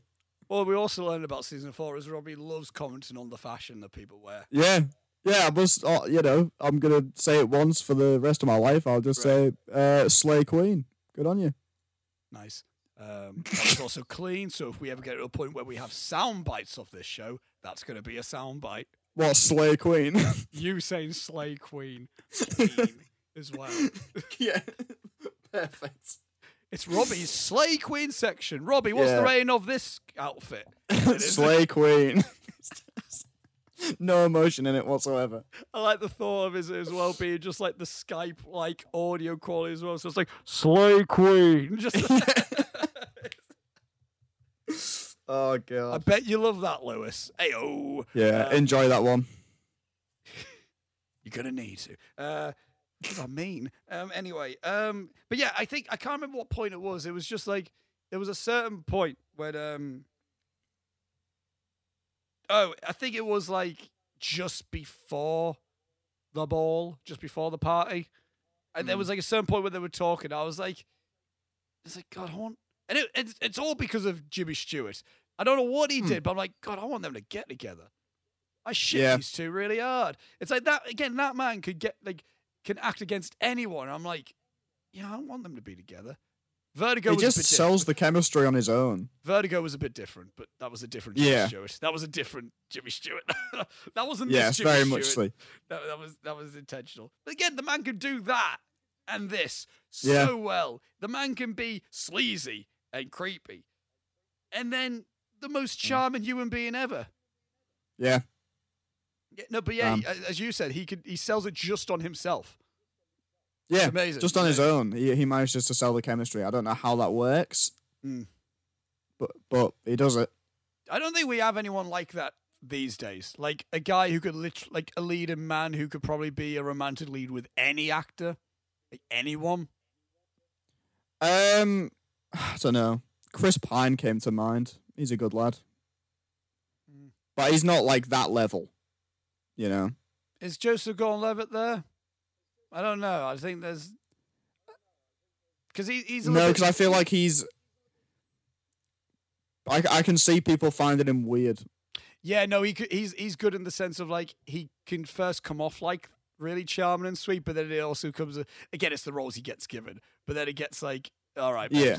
all right mate maybe like ten things I hate about you, Fire and Days of Summer, like it's like. Yeah. But to be fair, So dial like, it back a bit.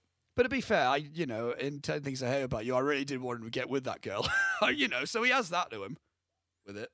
Yeah. Uh, but but again, Jimmy Stewart, it's literally anyone, any act. Like, I could imagine him like just like like I feel like he could pull anyone. he's yeah. he's a man that just And has I'm- that like power. And I'm sure he did in his day. You no, know? he did. He was he was a massive bachelor. Apparently, it got to the point where like I think Henry Fonda was like, "Are you gonna settle down at any point?" Can you like can you like chill out? Do you know what's funny? Because because him and Henry Fonda, obviously, they were like best mates and roommates and all that stuff.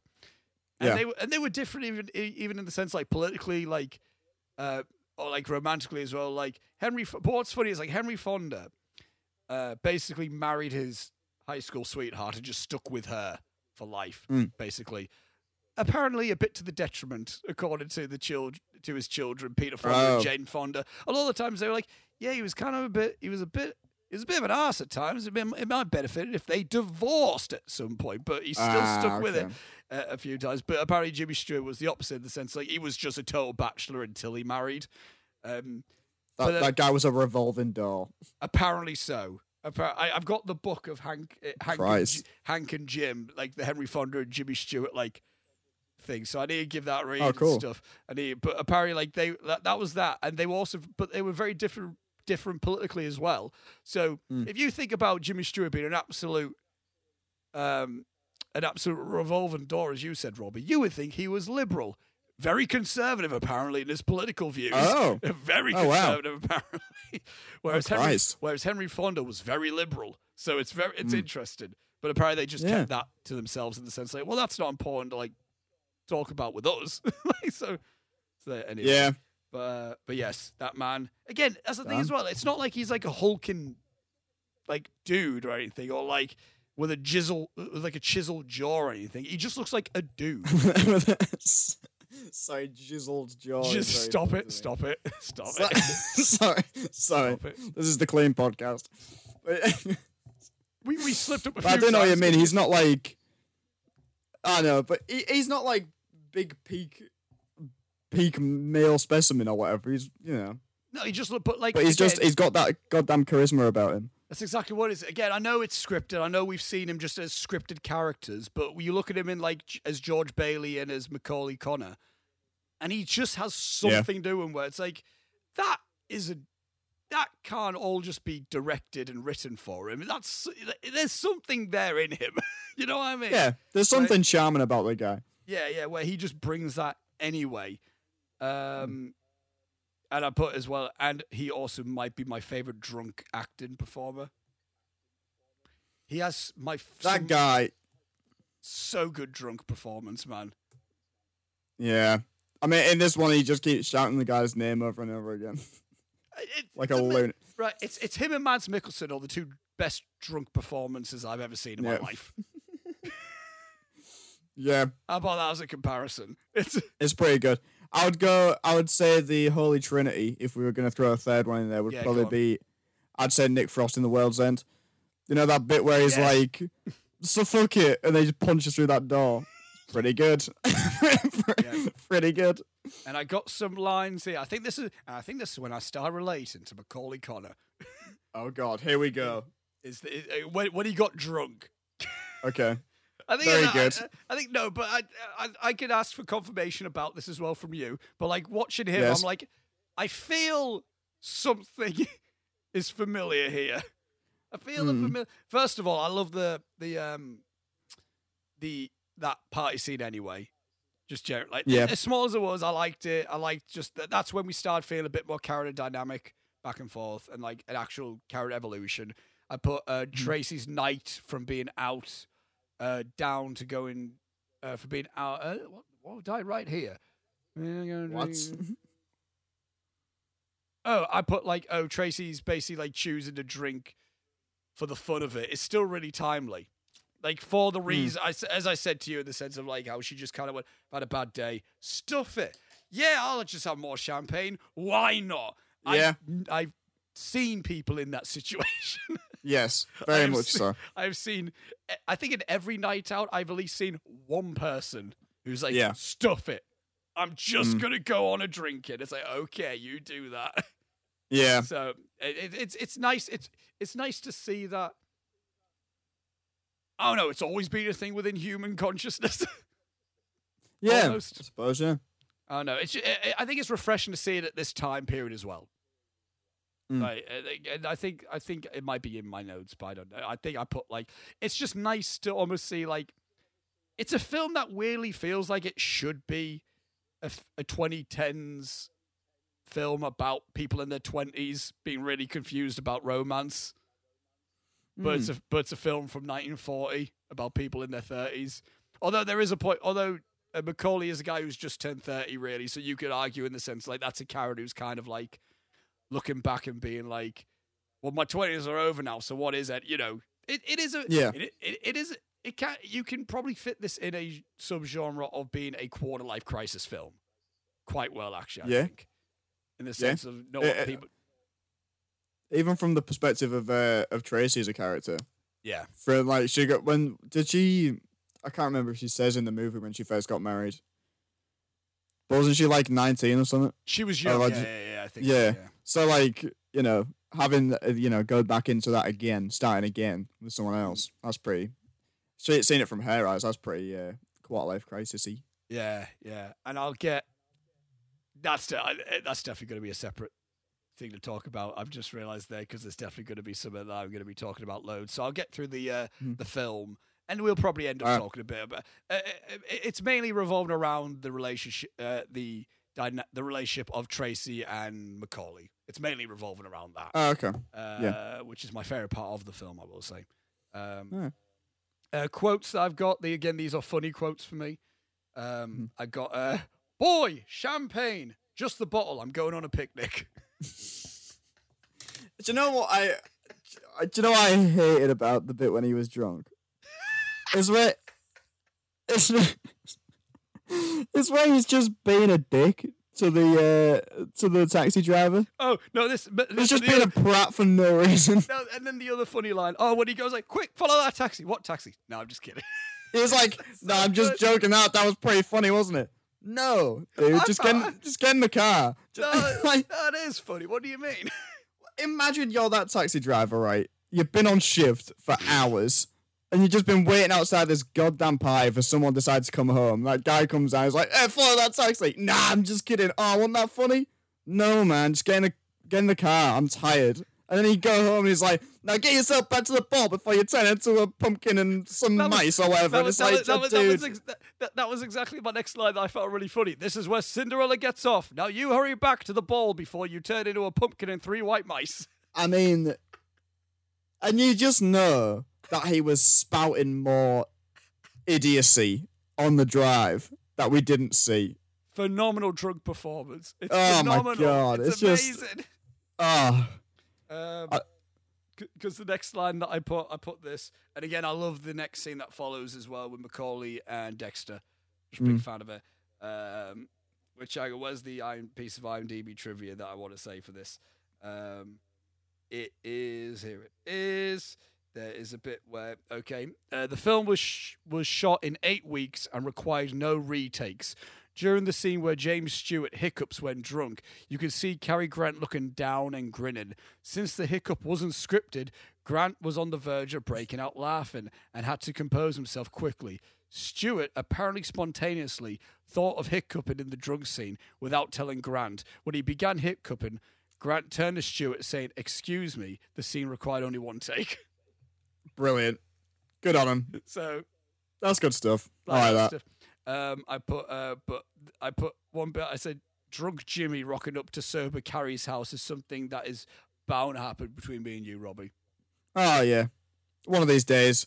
I mean, you that know, was legit, legitimately my first thought I saw him just getting out the taxi. You're like, Dexter, Dexter. I'm like, I'm- Dexter! I'm, I'm, g- I'm gonna find myself at three in the morning getting out of a taxi, going, Robbie, Robbie. you're like, what? And then you, like, what is this? and then you, you just let, me? and then you just let in, let me in your house, and then I spout my mind. Just spouting nonsense. This guy is just like, what is he even saying? And he starts like, I tell you what was funny when his assistant comes to the house and is like, "I've come to collect the body of." Mc-" Macaulay Connor. Brilliant. Now that that's a good joke. Well done, everyone. I got the line before that where the doorbell rings, and then he, Macaulay just goes, "Don't interrupt me." Yeah. it's so stupid. It's so good. I love it so much because it's just again, it's just the dynamic with everyone is so perfect. Mm. It's so again, it's just it's cinematically funny, I think, but it's also just very relatable. like everything about that, where you just got your two sober mates being like, "God, yeah, Come I've, on, I've man." got I've got her who's also just wasted. Can I Yeah. get my mate who's wasted in your house?" Yes. right it's so like really. Everyone needs to go home. I'm so sorry for your inconvenience. It's so good because again, it's so just again funny, but just relatable. yeah. And Yeah. I and yeah, and I like the fact of like when he's just writing the letter thing, and they have like this little plan or whatever. But there's also just that one bit where Cary, where Dexter goes up to him, and then just like Macaulay just has a gun. Just, yeah, oh, just, Oh yeah. just but pulls it- out a rifle. Where do you get that from? It well, just- well, it's cupboard, but I just imagine him going like, "Hey, Just- what's this?" yeah. Now that's how accidental murders happen, Macaulay. Put the rifle down. What are you doing?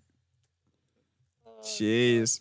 Um, yeah, I've just got more quotes again. These are like more like good quotes I find, and we could get Mm. more on. And again, we'll get more onto like the relationship between Macaulay and um, Tracy because I realize I've skipped over a bit, but I'll just get through the notes and then we can get into that side of things.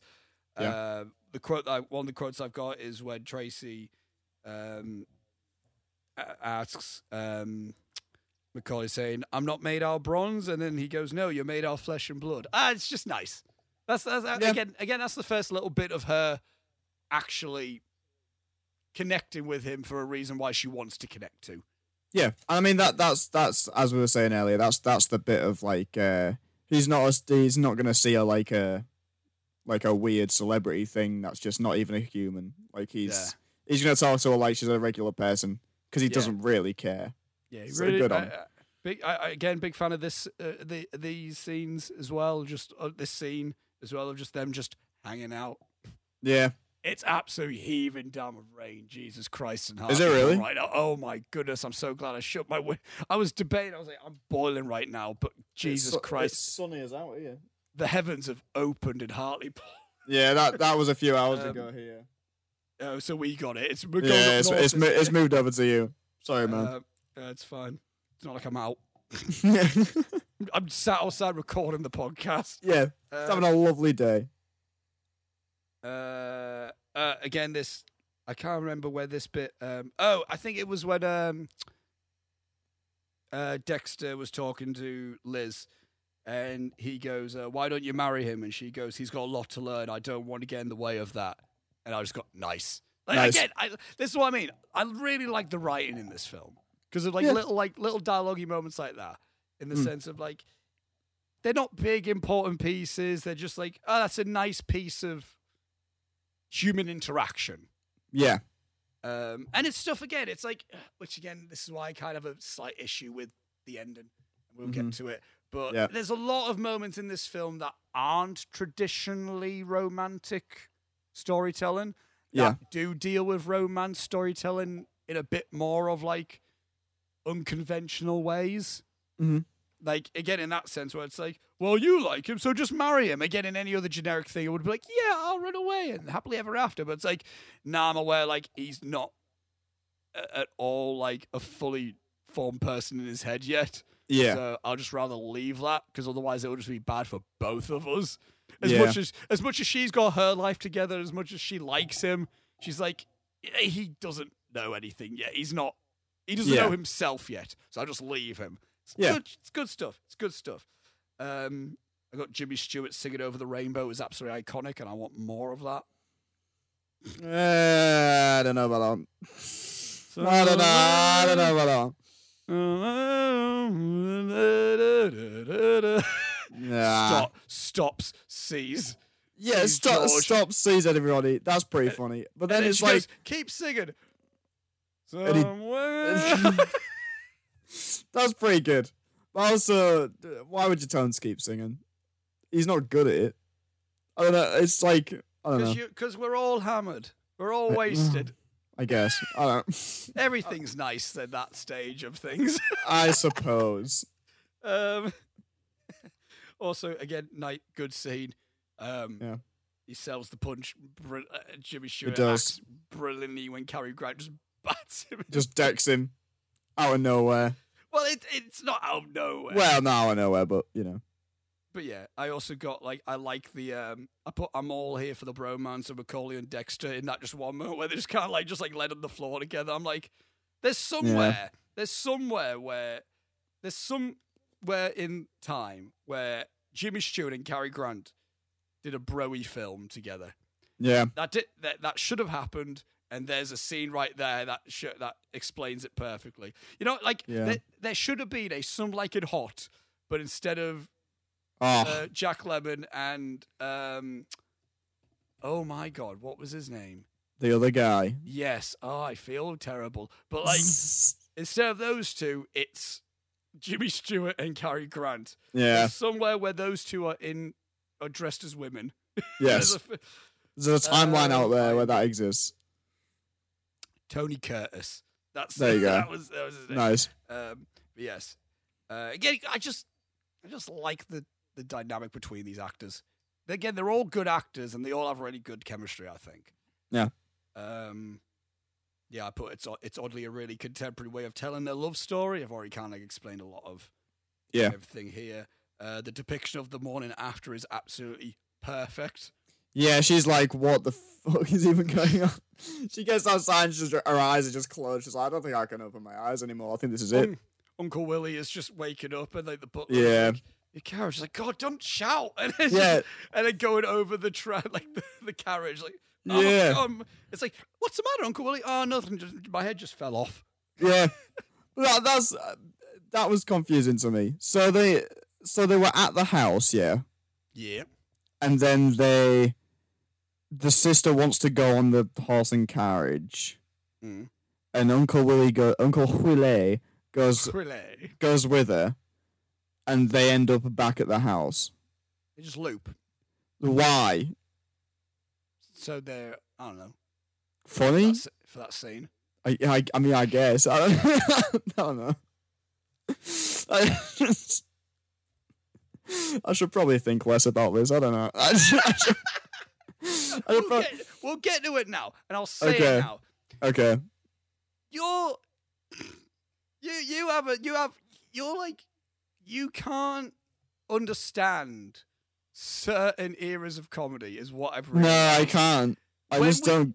My thing is as well, guy. Everyone go back to when we talked about City Lights, the Charlie Chaplin film, and the Yes. boxing scene. How I'm like, it's funny, and you're like, but what's the ref doing? I'm like, you're thinking too much into this, Robbie. Just look at how funny the imagery is, and you're like, no, but.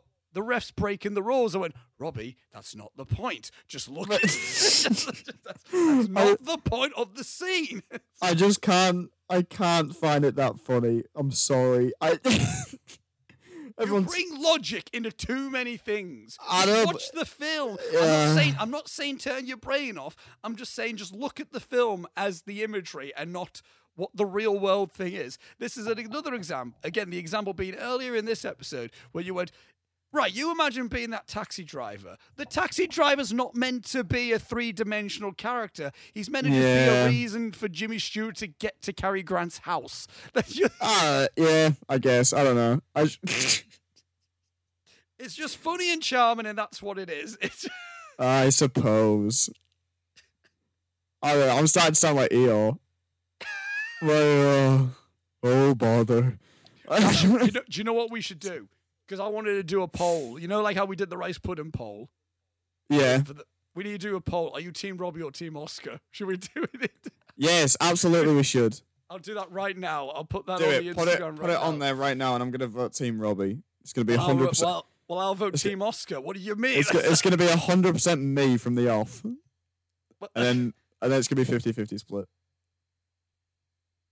Hang on a minute. Give it big. Uh, I'll put like a. There you go.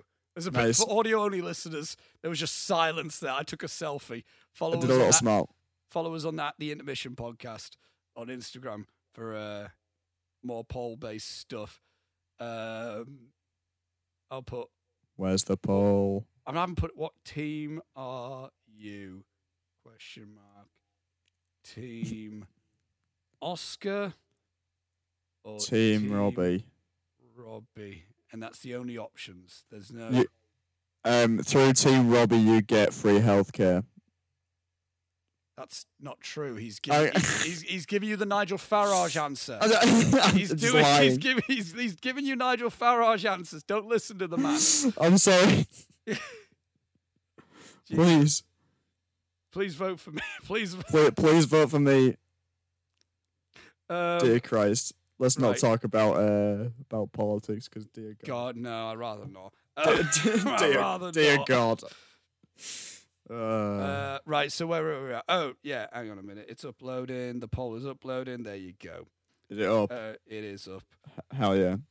and I will vote Team Oscar. I'm Team And it's Robbie. hundred percent Team Oscar, and I'm just Hell yeah. on that now, and we'll revisit that poll at the end of the episode. Um, Nice. Oh, bum! I should have What? tagged us in it to share it. It doesn't matter. Ah, it's fine. Doesn't matter. We get enough attraction on the stories on Inst- on intermission anyway. It's fine. Yeah, it's okay. Um, I need the f- I need my phone out. to Look at my notes. Um, oh yeah, and I put um, I put somehow the film made me come around to Tracy and Dexter getting back together. Not one hundred percent, but still. Nah, Not one hundred No. percent. Out, no, out of all the options, if she was going to get with anyone, it's Dexter. At the end of that film, if she's getting with anyone, it's Dexter why? Explain to me why. because. Hang on, did I not put put the quote down? Right. Oh yeah, no, I did. I got it because George just didn't trust Tracy anyway, so there's clearly not trust, no trust anywhere. So neither of those two are good for each other anyway. Tracy and Yeah. George were never going. Tracy and George were never going to work out anyway. They just were not. Okay. Okay. There was never a working out point on that. And Mm. him and uh, Tracy and um, Macaulay, Macaulay, it's a night. They had a nice romantic time. They had a nice romantic night, Yeah. but they exist as the one who got away. They don't exist as we should be happily ever after. And it's an example of when Macaulay goes, I got you in this mess, I'll get you out. I'll step in and marry you. It doesn't feel right. Mm, It just doesn't feel like they should. yeah, maybe. And out of everyone in there, Tracy is a mess. Dexter is also a mess. They're better for each other. Okay, right. No, no, no, no, no, no. Okay. Let's look at this they logic. they sh- they shouldn't la- they won't last and they shouldn't last. But if she's getting with any three of them, if if she's getting with any three of them, Dexter is the better option. Uh, no. The better option is Jimmy Stewart. You can't you can't be the one who got away until they get away. I, like that doesn't that doesn't mean anything. D- but Dexter, right? So, okay, I would be fine if they'd have gone. Let's scrap the wedding and we're gonna run off together and we're gonna see if we can make it work but we don't have to get married yet. Because you've been married before, he hit you that one time, he's a terrible bloke, it didn't work. What are you doing? He's done nothing into this movie to prove that he wouldn't do any of the shit that he did the first time again. No, and I understand that. I'm not saying this is the best ending. I'm saying if she's getting with any of them, They all suck. disagree. They, they, they all suck. Disagree. George is an idiot. Uh, Macaulay, I mean, it, he's fine. The thing, I'll tell you why I didn't like Macaulay. Right. All right, let's let's get this out there. Okay. Let's let's get this out there. Say, uh, another reason I don't like a um, the ending of this movie is because it's a it's a snobs v slobs situation, right? It's a bit of a um, it's a bit of a pretty woman situation, right?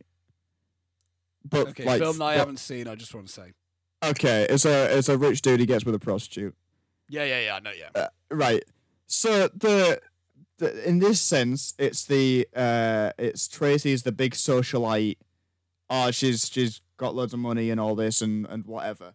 And Macaulay comes in and he's the grounded, down to earth working guy. He is not he doesn't care about any of the celebrity stuff.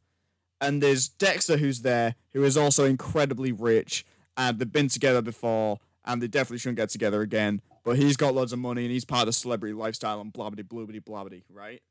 Mhm. And so you're watching the movie and you you you should you should I didn't personally, but you should root for Macaulay because he's the working guy and whatever and and then at the end when it should all come full circle and the underdog prevails, the rich person gets with the rich person, the cycle of richness continues, and what's the point? I- right. So you tell me what the best option is of Macaulay and Tracy get together. What? What? Why? Um, just because he's a because he's nice and he grounds her, and she her whole arc is becoming grounded and not being this larger than life caricature of a person, and he Right. grounds her nicely. But you could also tell in the morning after that she doesn't like that there was a possibility they got together.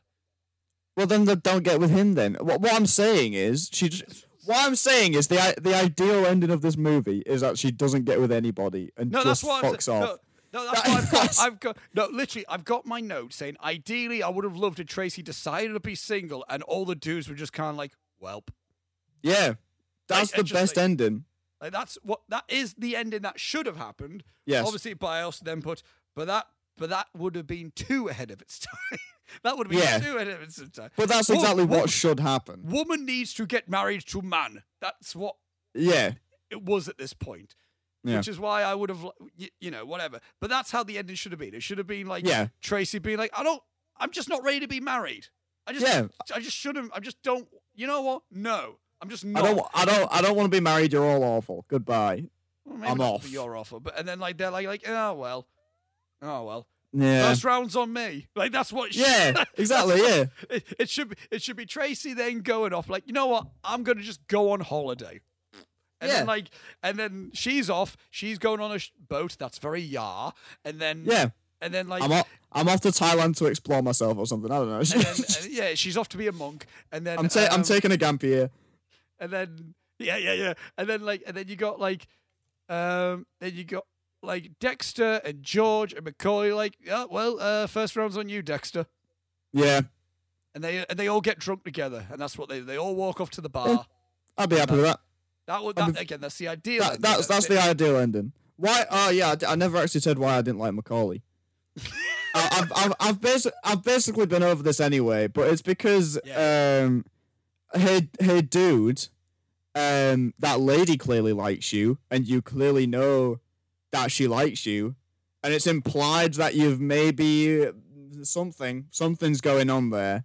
It's very heavily implied in the conversation that they have early doors that something's going on there because everyone's like, "Ooh, cripes! I'm gonna pull on my collar." I don't know about that. I can't. I can't say anything untowards that. Um, you know, and I know she says later on, "I don't want to marry him because he hasn't figured himself out," or, or or whatever, right? But I still feel as though he knows that she's right there. Also, the lady that you're flirting with is getting married in the morning. What are you doing? Stop, dude. Like, what? Come on.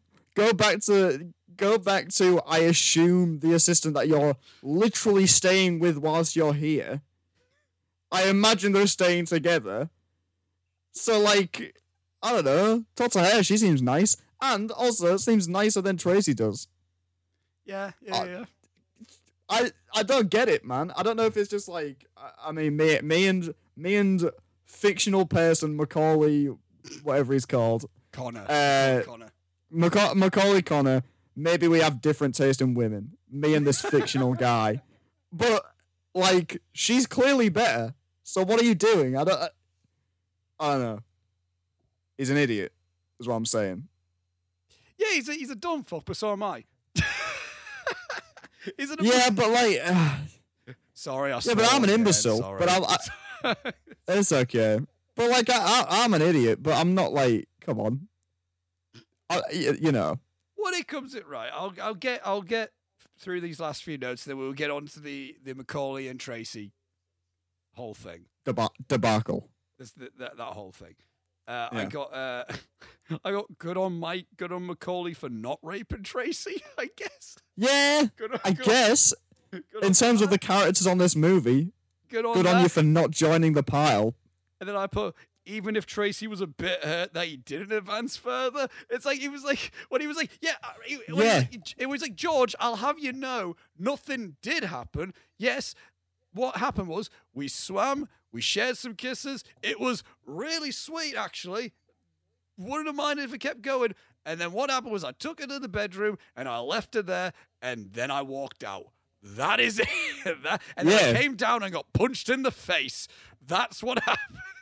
And then Yeah. she's like, and she's like, was I really that? Un- am I really that unattractive? It's like that's not the point. You were Yeah. waste. You were drunk off your mind, Tracy. But what I will say though is, right? I love his response, and then went like, "Well, no, Tracy. There's certain things that there's certain ethics behind Yeah. that that pre- that would prevent me from doing anything to you in that state. You numpty. Thing the thing is though, right? If I was say if I was getting married, right, if Yeah, me and say say me and Julia are getting married, um, it's uh, it's in a different country, a la, la Ed Helms' is wedding in The Hangover 2. Is that uh, is that is that a niche enough reference for people? I don't know. We're, we're in Bangkok for Hangover Part Two, right? yeah, I get yeah. So we're on because we're on hol- we've got to be on holiday, otherwise this doesn't work as a yeah, as, yeah, a, yeah. as as a you know anecdote. So you chose Um, Bangkok. Yeah, we're yeah we're getting married in Bangkok, I guess. Right. So say say we're getting married, and a photographer has come to the wedding to be the wedding photographer, and the night before, him and Julia go off somewhere, right? And I rediscover them two coming back to the to the villa, him holding her in his arms and singing over the rainbow for no reason. They're right. soaked. And, They're and yeah, they're, they're absolutely drenched. And they get back, and then the next morning he's like, "I'll have I'll have you know, sir? I only kissed your wife." What the fuck? You still kissed you still kissed my fiance the night before our wedding. That doesn't mean it. Just going. Well, I didn't have sex with her. I just kissed her a lot. What? Don't do that. I'd rather you didn't, please. If that's like, if that's all right. And actually, whilst I'm thinking about it, wedding's off. Why? What? and, and then Julia turns to this photographer and goes, "You only kissed me." yeah, you only kissed me. Am I that unattractive to you? I turn to her and go, "What are you doing? What is? You're having a go at him for for not making you commit adultery? I don't know what. What are you doing right now? So it's just a big uh, I group of terrible people. I, I just, I don't like any of them. You know what? For that, for her being like, "Oh, what? You only kissed me and didn't make me have sex with another guy before the night of my wedding? You, you dickhead." For that, she's going on the bad person pile as well. Thought she already was. I thought she. I don't know, maybe. I don't know. Everybody in this movie sucks. They're all terrible. Uh, ex- Except Liz. Liz is a sweetheart. yeah, she's a sweetheart, and George is alright, I suppose. George, George has his faults. Yeah, yeah. Uh, Um, God. right, Okay, we'll get on to the. Uh, we'll get on to the uh, the whole uh, thing that I wanted to talk about about the whole Macaulay and uh, Tracy bit. And, yeah, uh, go for it. I've been a big fan of this conversation. This has been a good one. It's been a great one. I've I've really enjoyed myself. This is, I, I, I, mean, it's early. It's early pickings at the minute, but I would put the I'll put this in top tier episode so far. I've enjoyed Yeah. one so Absolutely. I haven't laughed this much in a in a mission episode in a good time in a good while. Um, goddamn spectacles are fogged up. Um, it is also 26 Oh. degrees in my room right now, so there's that as well. It is. It is warm. I don't know Boiling. Going on. Jesus. Um, black clouds are once again approaching the house as well, so it's like I'm getting ready for another just oh, yeah, there's a just- big one over over just me a- too. just a tidal wave. Oh god. Right. This is where I might accidentally get uh, re- real. but Oh, it's- okay. I'm not, I'm not. I'm not intending it. Uh, but you know, as we all do when I'm trying to like bring things in, you know, tr- Yeah, about like It's time. uh, It's why I like certain things, certain elements. You bring a bit of you into that. That's why things connect. yeah, exactly. It's time to be real. That's how art consumption is had. Um, Yeah. Um, right. What I liked about their specific um, dynamic and relationship is that they are both clearly two people in situations where they are basically having, again, life crises. There, there's clearly where Mhm. like Macaulay seeing himself where it's like I'm 30, 20s. This isn't ex- is, uh, explicit in the film, but it, you can look at it in that he's 30. His 20s are past him. He's not really settled down. Liz has said that he hasn't, he doesn't know himself yet. He's going through all sorts. He's good at his job. He's got a book and all that. Another funny bit where how like Tracy just goes, "Yeah, you wrote a book though. Why do you just keep writing?" He goes like, "Well, there's a thing called earning a living." There's, Yeah. A, there's a thing that doesn't like what, what did he say that he made off it? Like six hundred dollars or something. something like that. He said it's not going to do any better because of libraries or anything. yeah. Which I find funny, a bit like a little bit of a commentary of like the library industry is preventing authors from making money. Yeah. Bizarre. Uh, by the way. It's like the taxi industry versus Uber. yeah. Genuinely. So that type of thing. Authors versus library. Get that as a film. Um, Mm. but so there's that as well, and then you got Tracy, who's also like, from the beginning, she's in she's getting in a marriage that doesn't seem to be what she wants. Yeah. And and she's had she hasn't had great times romantically. Is it has our has our trace. Our trace. Trace. Our trace. She hasn't had very God good bless her. She hasn't had a really good time with the blokes, has she, our trace? Um Ah, Trace, you've gone a bit. Um, you went a bit John Lennon there. I don't know what was going on. yeah. Uh, speaking of, and, and speaking of hitting wives, um, ooh. did he not? Did he not? Allegedly. A John Lennon. I didn't want a John. Uh, A John. A John Legend. John, but That's that's, more- John that's- Legend, That's more John Legend, isn't it, than John Lennon? who, as far as I'm aware, Uh, has not hit a wife. Um, As far as I'm aware, Chrissy I'm aware. Teigen is okay, but we don't know. let's move away from. Yes, yes. Let's, let's swiftly move away from this. Watch this be incredibly like untimely. We're recording this sixth of September. Watch by the time the thing comes out, John Legend is just. Completely cancelled, terrible person. It's like God damn it. Uh, Oh, but, but God. th- these are clearly two. This is this is and this is something I really like in my uh, Mm. uh, in in a romance story or even a doomed romance story. You got two lost souls who are just kind of floating Mm. about, and they may not be great for each other in the long run, but they kind of like. Ah, we both are kind like we both feel a bit isolated in how we feel. We both feel a little bit like no one's really. I don't want to say getting us because that sounds a bit like you don't even get me. But like, no Yeah. one's no one's sympathetic. Sympathetic. That's a better word. No one's either hmm. sympathetic or no, or you're just feeling a little bit like a sore thumb in any situation. Yeah. You got these two who I think kind of naturally just end up just forming a bond in that way, where it's mm-hmm. like they both clear and not even in like a really forced way. I don't even think this is a very. I think this is really good in not being a forced romance in any way, if you can call it a romance. It's it's it's a it's Yeah. a, it, it, it's very lustful. It's not very loving. It's very lustful, as what I would say is Yeah. their is their thing. And what I kind of like in a sense, like it's very. I like. Again, the whole dynamic is very. I like seeing them just kind of get to know each other a bit more, Hmm. and I think this is what I also really started liking about James Stewart's drunk performance is that again, yeah, he'll, he'll talk to her and he'll be open enough with her, but what I almost like is when he has had a lot to drink, he's just Yeah. Just- E- everything is just Jesus. like he's he, he's then like, oh yeah, I'll yeah, I'll say she's good looking. I'll just say it to her face. Yeah. he'll just say it. Yeah. he'll go to Dexter and be like, I just I really like her. I just really like. It's like, Yeah. "Fuh," like it's just, and uh, which he goes from being funny drunk, because he is a funny drunk, to just he's still keeping consistent and being that bumbling funny drunk, but he's doing a lot Yeah. where it's like he's just going like because Yeah. he's like. Well, I can do it because I'm drunk, and it's an ex- it's enough it's enough of an excuse for me to just do it, way type of thing. And you can tell like that's something that he means because when it becomes the morning after, he's trying to consciously be a bit flirty with Tracy. Be Yeah. a bit like, hey, I remember things, and I remember being pretty. I remember that being pretty cool. So.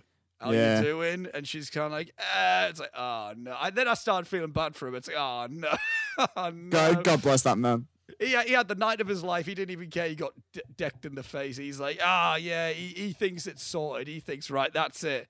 That's it. I Yeah. think I, f- I think I found it. I think I found the one. And then he's like, uh, no, I definitely did not find the one. And I think that's, and I like that in the sense of like, it's a really cool depiction of love sickness. Mm. In the sense of like, it's very lightning in the, not lightning in the bottle. It's very, um, it's a very strike of lightning in the sense of like, it just happened over one night Yeah. and but in that one night obviously your mind then just then predicts the future for you Yes. it goes like oh she's really into me and i'm really into her and oh this is just it this is it Yeah. in love it's good it's got it's, it's gonna go great from now on it's like it's it's a one night thing where both of you are a bit lost and a bit uh, and a bit like you Yeah. you, you've both had quite a bit to drink so you're very just emotionally flowing Yeah, so so it's and so you're just very like um in the in uh it, it's it's it's a fling in the most extreme of the definitions in the sense of just like Yeah. yeah it's just wah! both you are just in a sure stuff it mode and which Yeah. is why i'm kind of glad that we saw the morning after to see like oh yeah yes, because I always like seeing films that have those moments of like Mm. nice, like one night romantic moments. Like I think Dazed Confused has it hints at some moments in that, and obviously like a lot of coming of age films do that, where it's like one night and the guy that we've been following finally gets the girl of his dreams, and ah, isn't it just sweet? Yeah. And, then, credits roll, but then, but it's like. But then you need to remember the what, morning. but what happens after though? But then you need to remember the next day where it's like, oh, that yeah, that like happened because it was like that type of atmosphere and environment to where Yeah, again just cert- like in certain time like environments like that, people are just and if you and depend on this type of person you are and the type of person you're with. You can have moments like that, but then it always gets to the morning later, and it's almost like, all right, now back to reality, and that was clearly just Yeah. a one-time thing. that was clearly just Yeah. a one-night thing. And I don't even mean like, oh, a one night stand thing, because again, it's not even like they had sex in in the film, but it's just like an emotional one night stand where Yeah. it's just like that. And I don't know, it's I don't see a lot of that, and I get I'm and I always like I like romance films where that's a thing in a film, but I like Mhm. it even better where we see the reality of it because then it just kind of Yeah. slaps you. It kind of slaps slaps you across the face and go, right, yeah, we all have these feelings, and it's a nice emotional catharsis to see those situations play out. Mhm. But it's almost nicer to be like, yeah, but also, come on, this. Come on, man. What are you Come doing? on. Yeah. and be and be like, on there's a, and also because that's also the moment that I like how he goes like, how that, that's the reason why I'm glad Macaulay didn't get with um Tracy as much as he wanted to, and but Yeah. Tracy's reason is like, and I don't think Liz would like that. yeah, And it's like, see, see, that's what I mean. And I'm not saying like I then wanted to see Macaulay and Liz get together right away, because then again, that wouldn't have been right. As Liz Yeah. has said, he needs to just kind of find himself. Macaulay doesn't need to be marrying anyone at this point. yes, absolutely not. He does not need to be getting with anyone. He needs to be understanding these clearly emotions that like he's finding and he's only comfortable talking about when he gets alcohol in him. And he needs Yeah. to, he needs to actually try to like get control of those is all I'm saying. Yes, And it's absolutely. almost and it's almost nice to also see that because obviously also romance films do it in the sense like we're just going to see the guy like this and the girl is just kind of like a point of reference to that emotion where it's nice Yeah. to see the other person in that situation is also like that and also Yes. dealing with her whole thing as well so it's nice Yeah. to see like the two sides of just the confused lonely people yeah, is is what it is exactly what that relationship is. It's two confused, lonely people who don't quite know what their emotions are doing to themselves. And there you go. And I managed to get through that without bringing myself into it. But you can put two, two, and two. But you can put two and two together, ladies and stuff, mate. It's excellent stuff. But you can also put two and two Uh. together, ladies and gentlemen. But that's not for this podcast. Yeah. don't don't worry about it. Good storytelling, good storytelling, and I like it as well, especially for a, a film of this time. yeah, I uh, don't, but you know, I, There you it's, go. it's. But there you go. That's that. Sometimes that's the way the cookie goes to shit. You know. And with Sorry, that being said, and with that being said, uh, Philadelphia Story, overall, I enjoy this film. Again, as I said, it's a film that I consistently like. It's a film that I'm not like claiming as one of the greatest films ever made. Very confusing that it's a big Academy Award winning film, but again, I guess for the time it was different, you know, and Yeah. also because of the absolute Hollywood royalty that's in this film. Jesus Christ. Yeah. Um, it's it's it's a film that again, it's a film that I like all of the actors in it, so I like watching them act together. It's got some fun, witty stuff for me, and it's it's a it's a nice film to stick on on a summer afternoon for me. It's been that type of a film where like I just want to chill. It's one of these, it's been one of these films where like if I just want like a chilled classic film to watch, like not like a, an intense classic film, but just like a I just want like I want an old film that just has a bit of like charm to it. I stick this on. This is one of the films I stick on. Huh. Honestly, because you know I can't be watching Twelve Angry Men all the time because that that's intense. That could be intense. Yeah, that's a Uh, big one.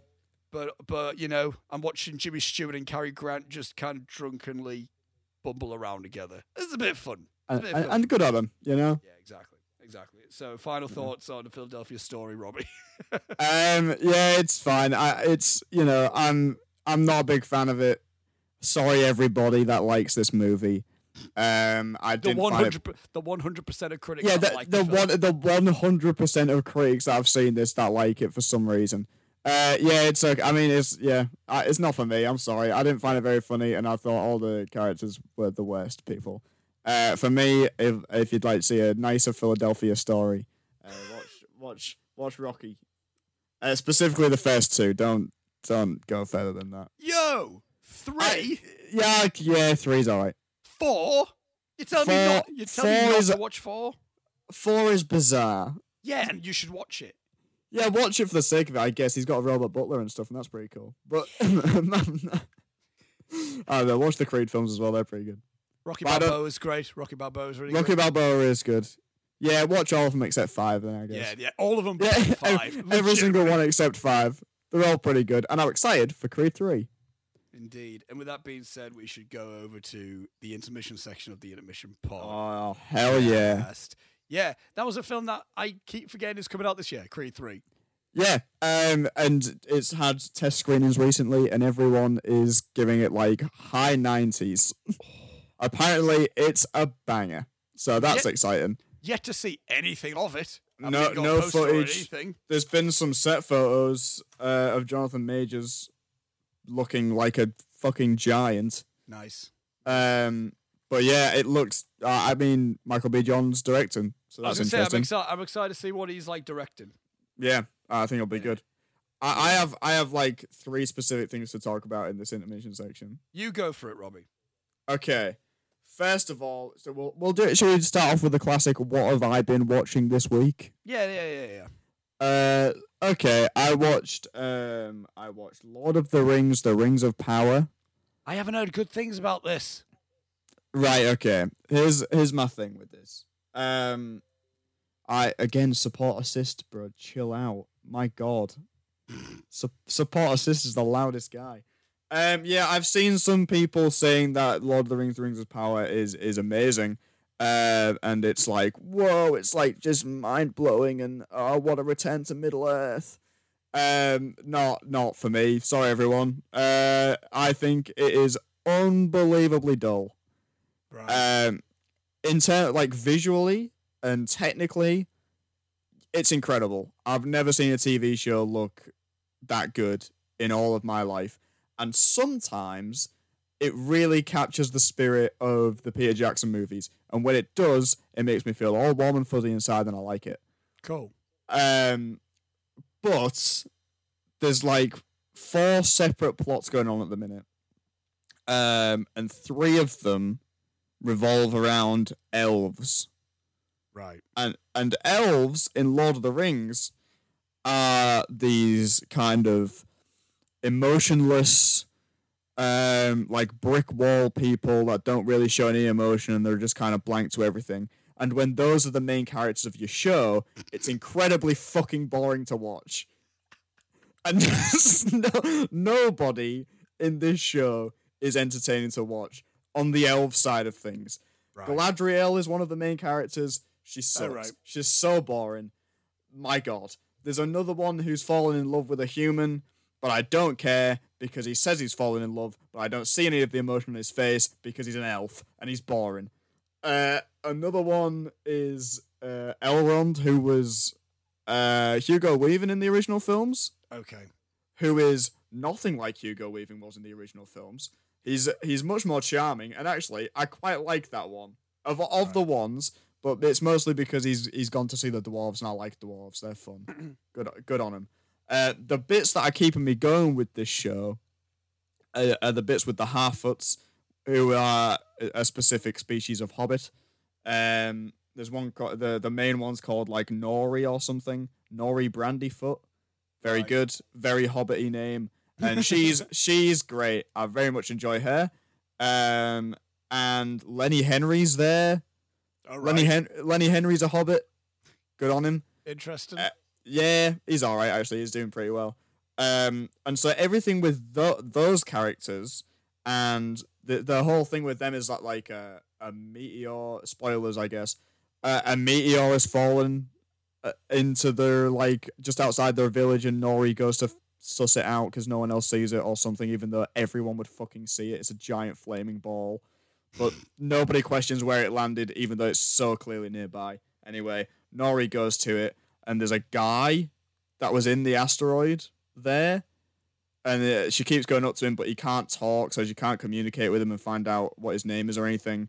And he like he just shouts like and then things like he's got long scraggly hair, and it, and then when he's dressed, he's in a grey cloak, and the like rocks start floating when he starts shouting, and then they all fall to the floor. And all the discourse online is, "Who is it? Who is the stranger that fell out? It's fucking Gandalf. It's obviously Gandalf. Who else is it going to be? It's Gandalf. All right." And if it's not, I'll eat my words, and I'll keep. I'll, as this series progresses, uh, I'll keep it updated with this every week on if if I'm wrong or not. That that is definitely Gandalf. okay. Um, but yeah, overall the show's pretty fucking boring. I was saying But to Lewis, I, I was saying to Lewis, I find it an odd, odd how this is coming out the same time as House of Dragon.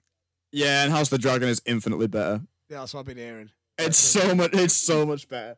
So yeah, I mean, I if you're a Tolkien fan, you're gonna watch it anyway. But uh, for me, it's kind of dull, except for the 15 minutes of every episode where we're with hobbits. The 15 minutes out of every hour when we see a hobbit on screen is You're great. Fine.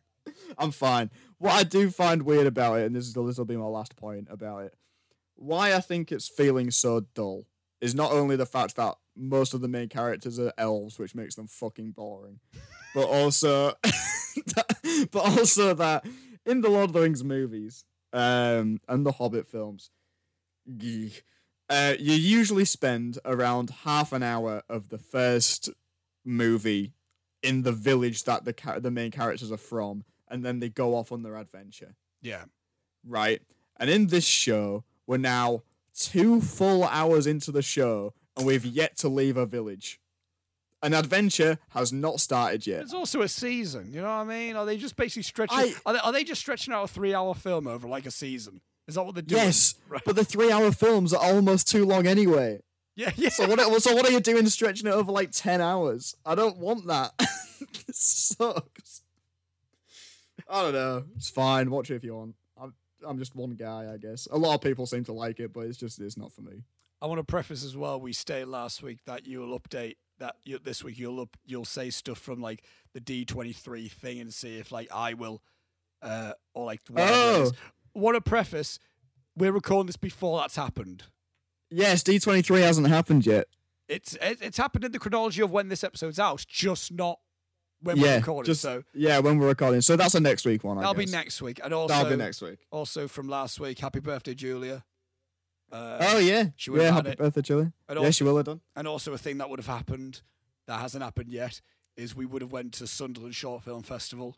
Uh, yeah, not, not we find we find out. so either Robbie, either Yeah. right. I'll say every. I'll say all possibilities so we can just thing. Either Okay. Both of our films got in. Robbie, get in. Whoa! Or congratulations, Robbie, on a story of love and planet warfare getting in. Thanks, man. Or Oscar, congratulations on Love Bethany making official selection for the Sunderland Short Film Festival. Thank you very much. Or, Or- unfortunately, or unfortunately, neither of us got in, but I will still be going. Yeah. Oh, do you want a beer? do you want to go for a beer? That'll be a definite thing. That'll be happening. Yeah. yes. Just, just, just Absolutely. Let's just go. So anyway, Um. yes. What one of the other things I wanted to talk about is this um is this bizarre. The, oh yeah, so I've got yeah. There's two more things I need to talk about. You One get all, the you, biz- you get you get all the Robbie Tweedale like things you need you want to mention. That I'll get all my Uh, nonsense. Fucking bizarre situation with Don't Worry, Darling. Right. It's hilarious. Okay, yeah, yeah. I It's- get- it's yeah, hilarious. get- Right. Okay. What's this thing that I've apparently missed with Harry Styles? Uh, video surfaces today, right? Everyone uh, walking to their seats for the screening of the movie. Yeah. Yeah. The um the the uh people have played out on Twitter. The the seating arrangement is set up as if it's a family of divorce, and everyone there's there's people that you've got to keep separate. So it's like way at one end is Olivia Wilde, right? Next to her is Chris Pine. Yeah. Next to him is Harry Styles. Then it's Oh, Chris Pine's in between Olivia Wilde and Harry Styles. yeah, weird. Yeah. Um, then it's um, God, what's? Gemma Chan. Oh, yeah. Then it's uh Florence Pugh. Then it's Nick Kroll, right? Right. And and and from what I've seen from it, uh, Nick Kroll and Florence Pugh are having a friggin' great time and not talking to anybody. they're just not. They're not making any eye contact with anyone. They're just loving life on their own. They're having a great time. Nice. Nice. Um, but the hilarious thing, which I, i- in you know, this could be this could be proven to be. It's just the angle. It's just what the footage looks like is happening, right? So I I know as much as whatever's on Twitter at the minute. So apologies if I get anything wrong and accuse someone of something that they didn't do, even though it very much looks like they did it. and I know nothing about what's being said, so I can't correct anything. Okay. So go on. Okay. Um, they're all getting seated for the festival, right? Uh, Olivia Wilde, Chris Pine are already sat down. Harry Styles comes in, right? Says hello to Olivia Wilde. Doesn't make any eye contact with Chris Pine as he's sitting down. Spits on him. What? I yeah. wait. He just walks over, and Chris Pine is clapping. Uh, everyone else are coming in, and then all of a sudden you see Harry Styles come over, and as he goes to sit down, he goes like that, and then you do, you see Chris Pine just instantly stop, look down, and he's like, "What? what just happened?" Uh, yeah, and then they sit, and then and then he sits down and doesn't look at Chris Pine the whole time. What the? What is Yeah. this? I don't know what happened on the set of this movie. What happened? Jesus. Uh, yeah, it's it's it's bad, man. I don't know what's going on. Also, there's that clip going around where Harry Styles and Chris Pine are getting interviewed by the same person at the same time. They're like, "What do you think is so special about this film?" or something, and Harry Styles just goes on to describe the fact that it's a movie. He's he just goes he Well, goes like cameras and there's a boom mic and they rolled action. he goes like it's just like it's a proper like film like it's a it's a movie that you would go to the theater and sit down and watch because it's it's that kind of film and you're like well yeah like a movie what are you talking about Do you mean? Do you mean? Do you mean how I consume film? Yeah. It's bizarre hang on I, I need to get the clip of what he's saying because it's Is the Harry Styles right? Is Harry Styles dangerously becoming close to becoming like the new Jared Leto? he could be a bad person who knows I'm not saying a bad bloke. I'm saying right. There's, there's, I'm not saying Jared Leto isn't a bad bloke. What I'm saying is, is Harry Styles becoming dangerously close to being really pretentious and up his own backside as an actor. Set. certainly could be wait He's can you very see close. can you can you see this if I put this right up to the screen hang on I No. might have I might have to turn my background off so you can see it Yeah. I want to show you the clip of him sitting down and spitting because it's really funny. YouTube Uh, uh, audio only listeners. Robbie's going to show me. Yeah, sorry, phone. s- so, sorry, audio listeners. Go go Uh, to you go to YouTube for the for the full context. Wait, wait, it's gonna start replaying this. Yeah, yeah, yeah. I can see his reaction and whatnot. Hang on a minute. Oh, what the fuck? Hang on, let it replay again. I need to watch it again.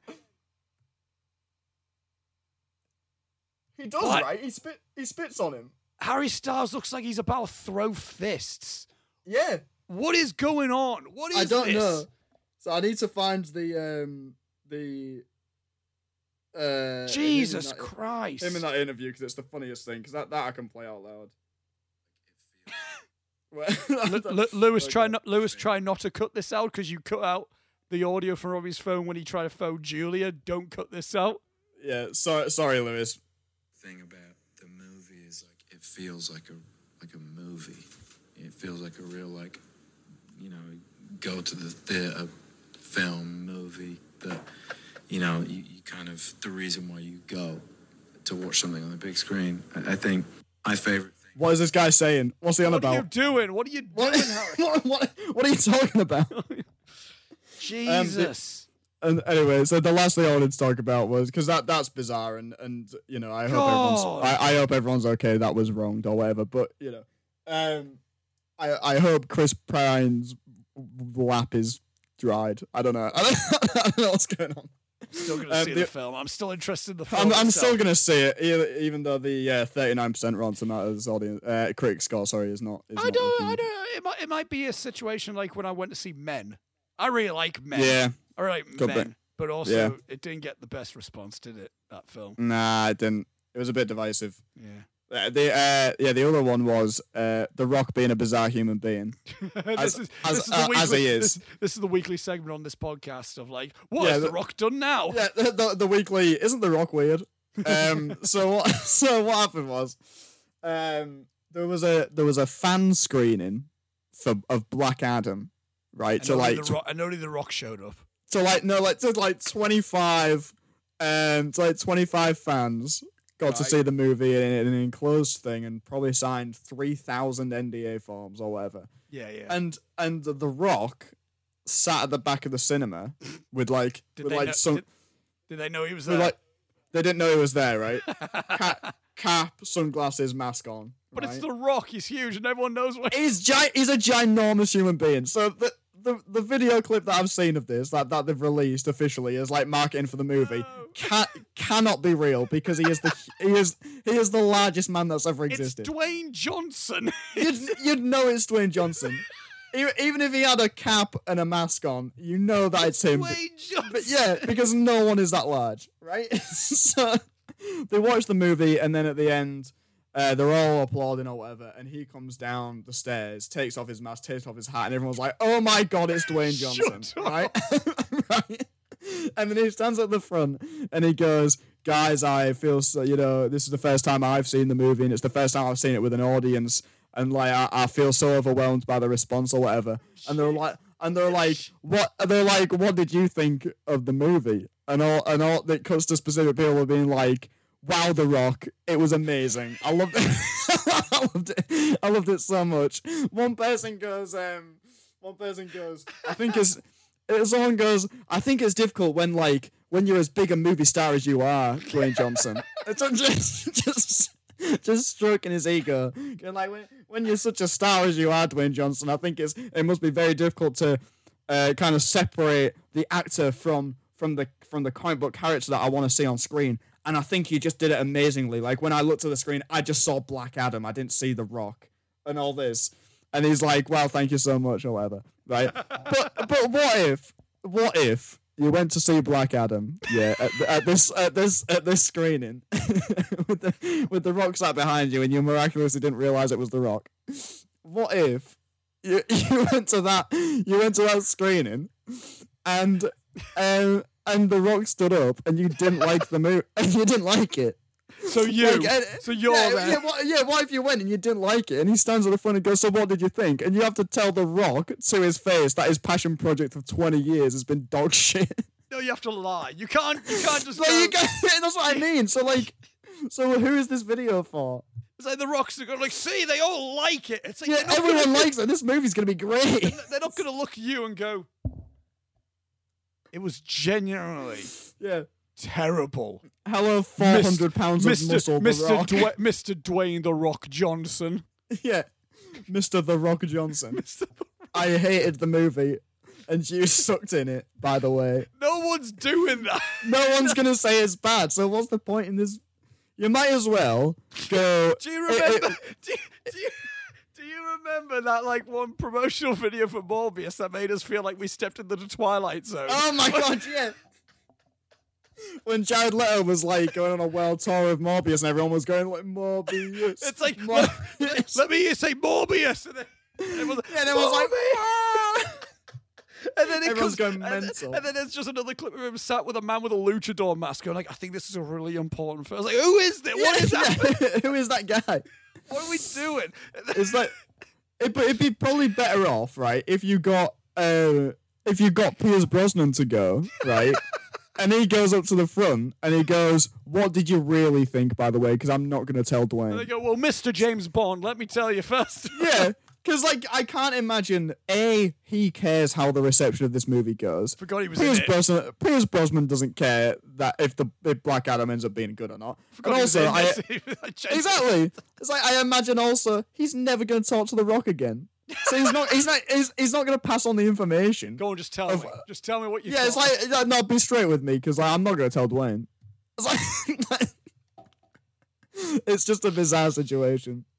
Anyway, it's out in October or whenever it comes out. We'll see it. I'll I'll be with Lewis and Gary probably, and I just- Yeah. I'll I'll go see it. Um, and then I we'll suppose. hear, and we'll hear about it on a podcast probably. Yeah, dear God. Maybe I don't know. Jesus? Christ. Um, Sorry. Yeah. Anyway, that's me done. Right, my what, what what Oscars watched? Not a lot. Not a lot. Yeah. I've, I've, been- I've, been I've been in a film lull lately. I don't know Oh, why. yeah. I've been in the mood. There's been nothing really Hmm. on in the cinema. Um, Yeah. There's Orphan First Kill. The only thing stopped me from watching that is I haven't seen the first Orphan. Because that's Yeah. the only thing that stopped me from watching that film. Yeah, I suppose Um, if you like. And no one's responding to me who wanted to see Nope again. So you know that's Uh, oh, can we go see it? yeah, Can we go see it on Thursday? maybe we'll see. All right. Like, go see it before we go out for tea. If I get there in the morning. That's what I mean. It depends. What we'll see. What time? Yeah. we can maybe Alright. fit. We can maybe fit it in. All right. Cool. If, it, if it's playing in the morning. Oh yeah, that's a good point. Actually, I think about I don't know. I, I- I didn't think about that. We could either see that or Elvis, Robbie. Oh dear Christ! I've, oh, I watched Elvis. Did you finish it? Did you actually? No. God no! I had a he- I had a headache. No, I thought I was going to vomit. We've already talked about this. I don't need. We don't need. Yeah, I thought I was going to throw open a bag.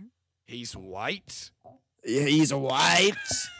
it's the best. It's the best line delivery of anything I've ever seen. It's one of my favorite films of the year. Get ready for my top ten of next year. This year. Dear God, I'm so excited we'll to see. see. We'll, we'll see if I'm joking. I God, I hope you're joking. I oh no, I, I'm excited to see him in Pinocchio because it seems like he's doing the same thing, Austin which is which is exciting. No, not yeah, not uh, Tom Hanks because he's in all prosthetics and stuff. And when he's when he was, sh- he, there's a bit in the trailer when he's shout. There's a bit in the trailer where he's shouting. He's like Pinocchio or whatever. He's like, he says it real weird, so that's good. Uh, is that the one with Joe Scott Levitt as Jiminy Cricket? J- yeah, it is indeed. Uh, looks I- real stilted, but you know, I don't Uh, know. It's what was I gonna say? Oh, I did. I did a similar. I was at like at a barbecue, a neighbor's barbecue, and Elvis got brought up oh in god. the, the, the, fil- the film Elvis, and then Yeah. someone mentioned uh, how fit Austin Butler was, but they didn't say his name. It's like, oh, is, isn't he? Oh, isn't he just like magnetic? And I just go, yeah, Tom Hanks is well good in that. Yeah, I, I loved his jowls. I went like, oh yeah, Tom Hanks, and then I just got a look. I just got it up. Oh god, I, I didn't. like, like no Oscar, obviously not No. Tom Hanks. That was a question I had about about the Elvis film, actually. Um, because obviously I was avoiding spoilers like the plague. Um, a, que- a question that I have is I didn't I didn't get up to a point where he met um the lady that went on to become his wife. Do they gloss over the pedophilia? Oh yeah. Oh yeah, good. Oh yeah, anyway. they, they, Oh, they- good I, thi- I think I think they say like, oh, he was older. Yeah, yeah, but yeah, but i i here's the thing, makes of that movie. How much older was was was he? For example, around twenty five when she was fourteen. Who's to say? I don't know. There's- she was fourteen when they first met. Sorry if that was peaking at all, Lewis, but Christ, come on.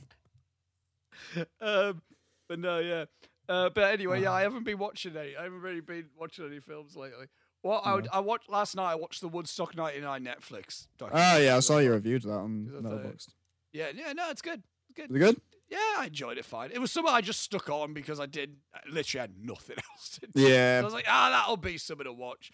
Um, Yeah. I'm not massively familiar with the Woodstock generally, but I know the bands involved, and I Yes. and again, and it's so Dear funny because just looking at like late 1999 and like it's like the guy who originally organized like Woodstock 69. I was like, we want to bring that back. I'm like, yeah, you see, the music's different, and you're Yeah. just, and you're just looking at who's big. You're thinking like, ah. 69 we're going to get Jimi Hendrix and um you know all these flower power rock and roll counterculture people and the Yeah. crowd you're going to get are those people you're like Yes. we're going to do the same and you get Limp Bizkit and Korn you're not getting it's not gonna go well, is it? Do you know you know about the whole? Yeah, yeah, It's like yeah. the end. The end thing is the Red Hot Chili Peppers. First of all, Flea is just naked playing bass. I s- Fantastic. He's just and just- I see that his dick's just out. I'm like, ah, Good nice. And apparently, the organizers by that point, they're, they're the last act of a three-day Hmm. festival, and they're like, yeah, of course. Yeah, Fantastic. like, Whatever, man. like, sure, yeah. And it's like, and then the guy who organized the festival, Michael Lang, Mm. was like, do you know what'd be really cool and really nice? If for Under the Bridge, we get like a candlelit vigil. what? Have you not seen what's been happening in this? What are you talking in about, you festival- lunatic? In this festival of just, again, white male rage. Yes. Just like you are a crazy person. What is It's wrong with lo- you? it's just a load of brew, uh, dude bros who love American Pie and got the wrong message of Fight Club. It's those types of guys. Yeah, It's the it's the guys who probably got Tyler Durden's face tattooed on their arm. It's Yeah. those types of guys who tore up the sound tower during Limp Bizkit's concert. Jesus like- Christ. like, yeah, do you know what? We'll have a nice peaceful candlelit vigil to Under the Bridge. It's a nice song. It's a nice chill song. And yes, Yeah. with any with any other people, yes, a candlelit vigil would probably be cool. Why are you Where have you been, sir? And then no shit, there was a fire. Yeah, obviously. It's mental. it's mental. It's absolutely insane. So I Jesus Christ. uh, for might-. I might give that a watch. It was it was an easy like three hour because it's like three hour long episodes. So it was just Oh, like a okay. so it was just it was an easy just get through in the sense of like I just had it on Yeah. and was like okay yeah it's fine. Yeah. Um, but the thing that I have been watching, we're on about Oh, yeah. drama. We're about drama, hmm Robbie, and we're about The Rock as a wrestler. Uh, Oh, God. wrestling, wrestling's been a thing, and Yes. uh, I around about this time last year, I talked about how much I loved AEW's pay per view All Out from last year. Mhm. Talked about how much I loved that. Talked about like, oh, I, you know, I've rediscovered being a wrestler. You know, it's, this is why I like being a wrestling fan. It's for Yeah. moments like this. It's very difficult to be an enjoyable wrestling fan right now, Robbie. For Oh, all out, for all out this year. So basically, right. First of all, WWE's looking good. They got Vince McMahon out, bad bloke. Triple H is in charge creatively, and he's in charge in getting the wrestlers in. So Triple H is doing his thing. They did a big Cardiff show, um, which Oh, apparently. yeah. Which apparently went fine. That that was on Saturday, so the day before AEW's pay per view in Chicago. Um, Yeah. So they did the Cardiff show. Everyone was a bit like, that was a bit of a weird ending. The ending for the pay per view, Robbie, was they uh, they had Roman Reigns beat Drew McIntyre. Drew McIntyre. They try to brand. I mean, they kind of could get away with it. The hometown hero. It's like it's Drew McIntyre, the Scottish bloke who, who and, and they're in Cardiff. They're like, it's I mean- close enough. That, it's the opposite end of the country, but that's fine. it's a I different mean, I, well, I say that it's a different country altogether because it's Wales. But you know, But they try to get. It's like you're all the same type of fans. It's like I mean, you're right, but also are we? I, I yeah, I guess. So- but you, you So, know, so, so they had a, they had um, they had a Roman Reigns beat Drew McIntyre. Fine, whatever. Yeah, sure. And they had Tyson Fury punch out Austin Theory. Tyson Fury Okay. was there, knocked him out. And apparently, the, and apparently the pay per view ended where it's meant to be right. Drew McIntyre's lost in front of his like his home base of people in okay. a, in a massive Principality Stadium, you know, Mm. uh, event and stuff. Um, you know, again, storyline wise, you should be like, oh, you should be really torn up and good. They Yeah. end they end the pay per view with Drew McIntyre stood in the middle ring with Tyson Fury, and they do a big sing along to American Pie. That feels like it was a contractual obligation of Tyson Fury because that's what he sings at the end of every one of his fights. He sings Yeah, that song. but That's like, bizarre. but to me, I'm like, wait. So to end a big British show where the American beat our British hero, we're like, my Man, man, there's American Pie. Oh, It's okay. like it's not, what? So people were like, "That was weird." that was a weird ending, but okay. Boy, oh boy, I wish that was just the most controversial downer thing of the wrestling Oh. weekend.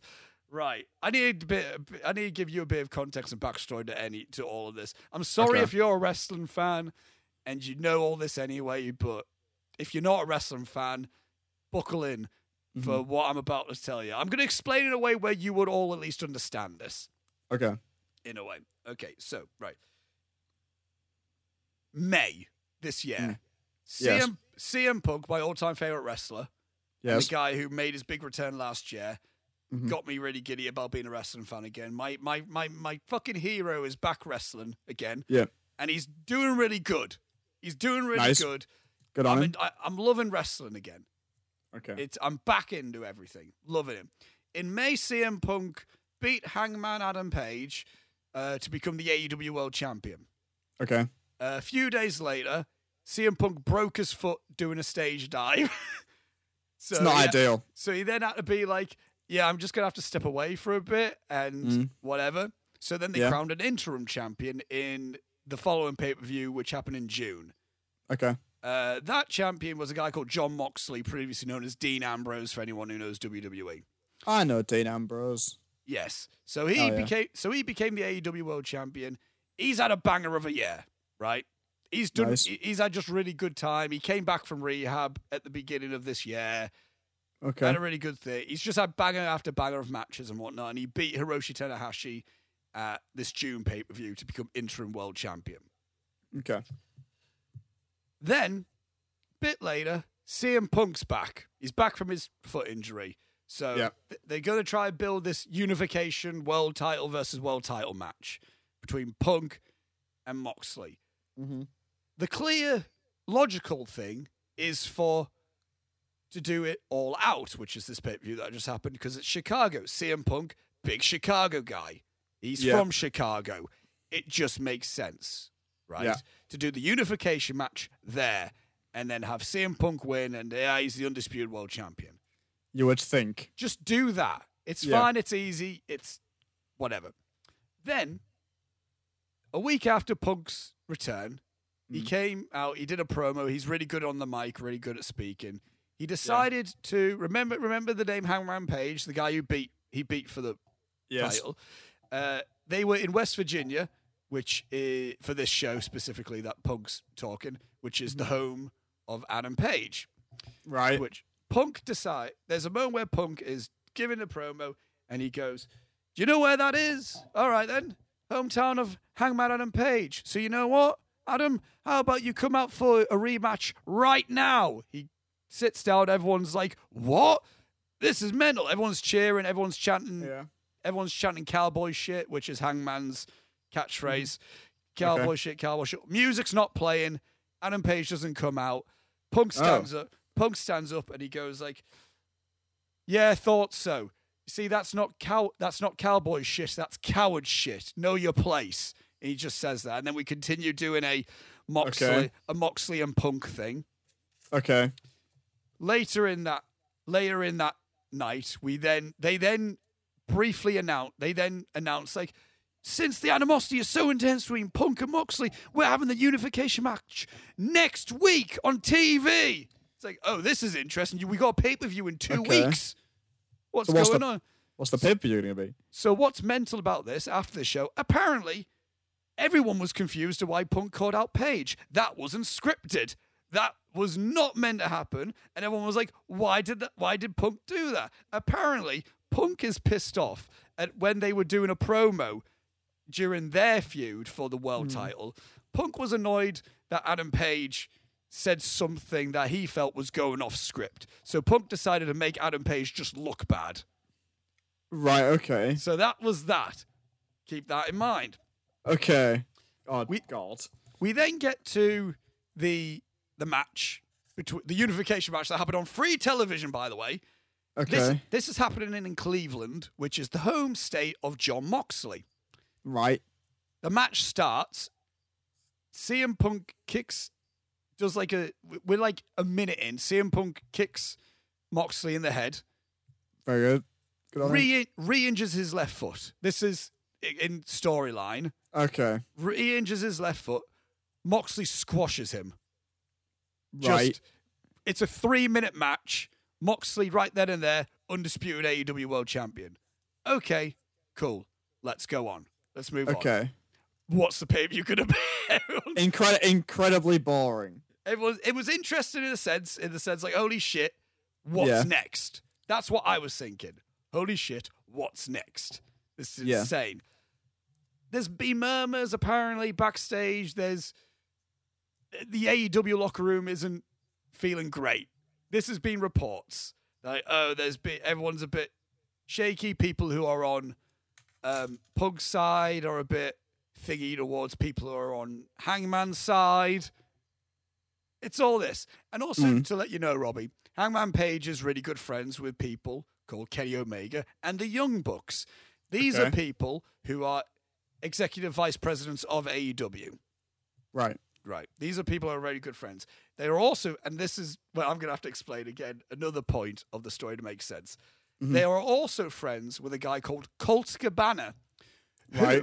used to be best friends with CM Punk. Okay. They got on a lawsuit thing. Right. They then, it was very publicly known, like it was like in 2015 when this happened. It was very publicly known that they split off being friends. Okay. people were saying, "Oh, it's very convenient now that C- when CM Punk came back to wrestling, that Colt Cabana all of a sudden stopped being on TV." Mm. And it's also been very noted that Tony Khan, the owner of AEW, is a massive CM Punk fan. He's just a big Punk fan. So people are like, "Oh, it's a bit convenient, like that. This is the case." Mm. Murmurs and rumors, just so you know, like the context of relationships with people. Yeah. Okay. within that. We then get to literally the Wednesday before the pay per view. We don't Yeah. have a main event. We're in Chicago. Jon Moxley goes, Right, I beat your boy. He's a bitch. Here's an open contract to anyone who wants a world title shot this Sunday. Off you go. Yeah.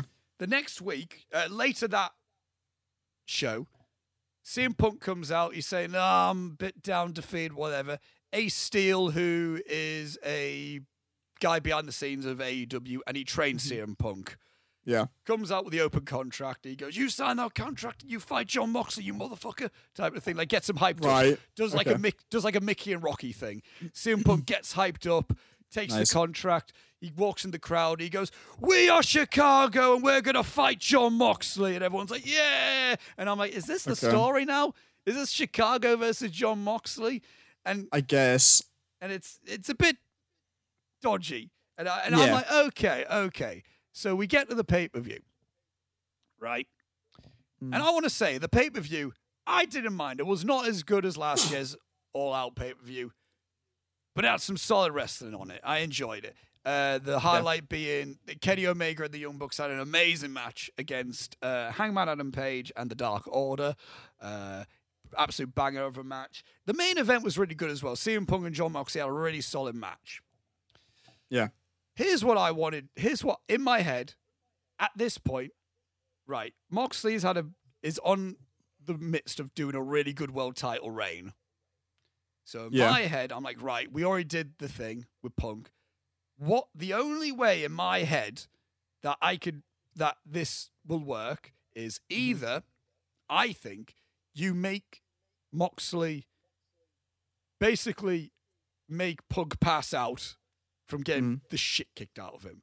So Yeah. it's one it, Moxley's game would get booed anyway at Chicago, and it's punky Chicago, whatever, blah, blah, blah, blah. Just have Yeah. Moxley win as another dominant champion, and then it becomes like, well, what's next for Punk type of thing. It becomes that Yeah. type of thing. Or if you are going to have Punk win, you have him blatantly become a bad guy. Like have him Okay. cheat to win, and then we're a bit like, oh, okay, this is odd. They Hmm. looked like they were going to go down the former route. Oh, okay. Punk's busted open, pissing blood. Moxley. Yeah. is annihilating him. Punk's doing, he's fine his own. Okay, we're doing good. Punk hits his finishing move twice on Moxley. I'm like, oh, okay. Pins him clean. Mm-hmm. So not a bad guy reception at all. Yeah. Hasn't turned at all. Okay, that's that's interesting. That's that that, that that's odd. Mm. Boy, would I wish that was the end of that confusion for this night. Because oh what what has got the attention, Robbie, is not the matches Mm. or the pay per view itself. It was the press conference after the pay per view. Oh dear God. CM Punk comes out with Tony Khan, the boss, next to him, and CM Punk decides to then go, you know what? Fuck Colt Cabana. But he doesn't say his, he says his real name, so he goes, fuck Scott Colton. And he just What? and he has to go, you know what, I'm sick of people spread. I'm sick of so-called journalists, as he's talking to act the legit journalists, and he's going, I'm. I'm sick of so-called journalists spreading shit that's none of their business. What? And he go, and he outright goes, and you want to know the truth? Scott Colton, I paid for all of it. I paid for his lawsuit for a good while of things until he decided to countersue me, and then he was gonna countersue me back until we found out he shared a bank account with his mother, and when we found that information out, he then dropped it. All I'm saying is Scott Colton has rode off my coattails for so long, and I'm sick of the fact that we're still talking about this. No one brought this up in the press conference. What? No one brought this up. And then what makes it even worse? He goes, and and it's even bad that so-called and people who call themselves EVPs are being immature and and sticking their noses in other people's business. And I'm sick. And someone and a, and he says, and an empty-headed, dumb fuck idiot like Adam Page has to get involved in business that he doesn't need to get involved in. He just outright calls all these people out, and he goes, "Fuck this guy, fuck this guy, fuck this guy. I'm sick of this. Be careful. Be careful what you're reporting." Tony Khan has to go. Yeah, I just want to like preface by saying it's like no, he shouldn't have to. He makes the owner look like a little bitch. Outright makes him look. it- it- it's embarrassing. He then walks out. He goes, "Just so you know, fucking be careful what you're reporting because we're all humans, idiots." And he just walks. What? walks off. I'm like, what the fuck? Apparently, there's a camera where you see a security card, peg it, and everyone's like, what? So then, apparently, what happened, Robbie, is that Yeah. right after that, the Young Bucks and Kenny Omega walked into Punk's locker room to confront the man about it. and Oh, God. reports uh, again that uh, by the time this is out, there might be more that has come out about this. But apparently, what ended up happening was Ace Steel, who was also with Punk at the time, tried to like be on Punk's side with this. So his trainer and mate and all that Yeah.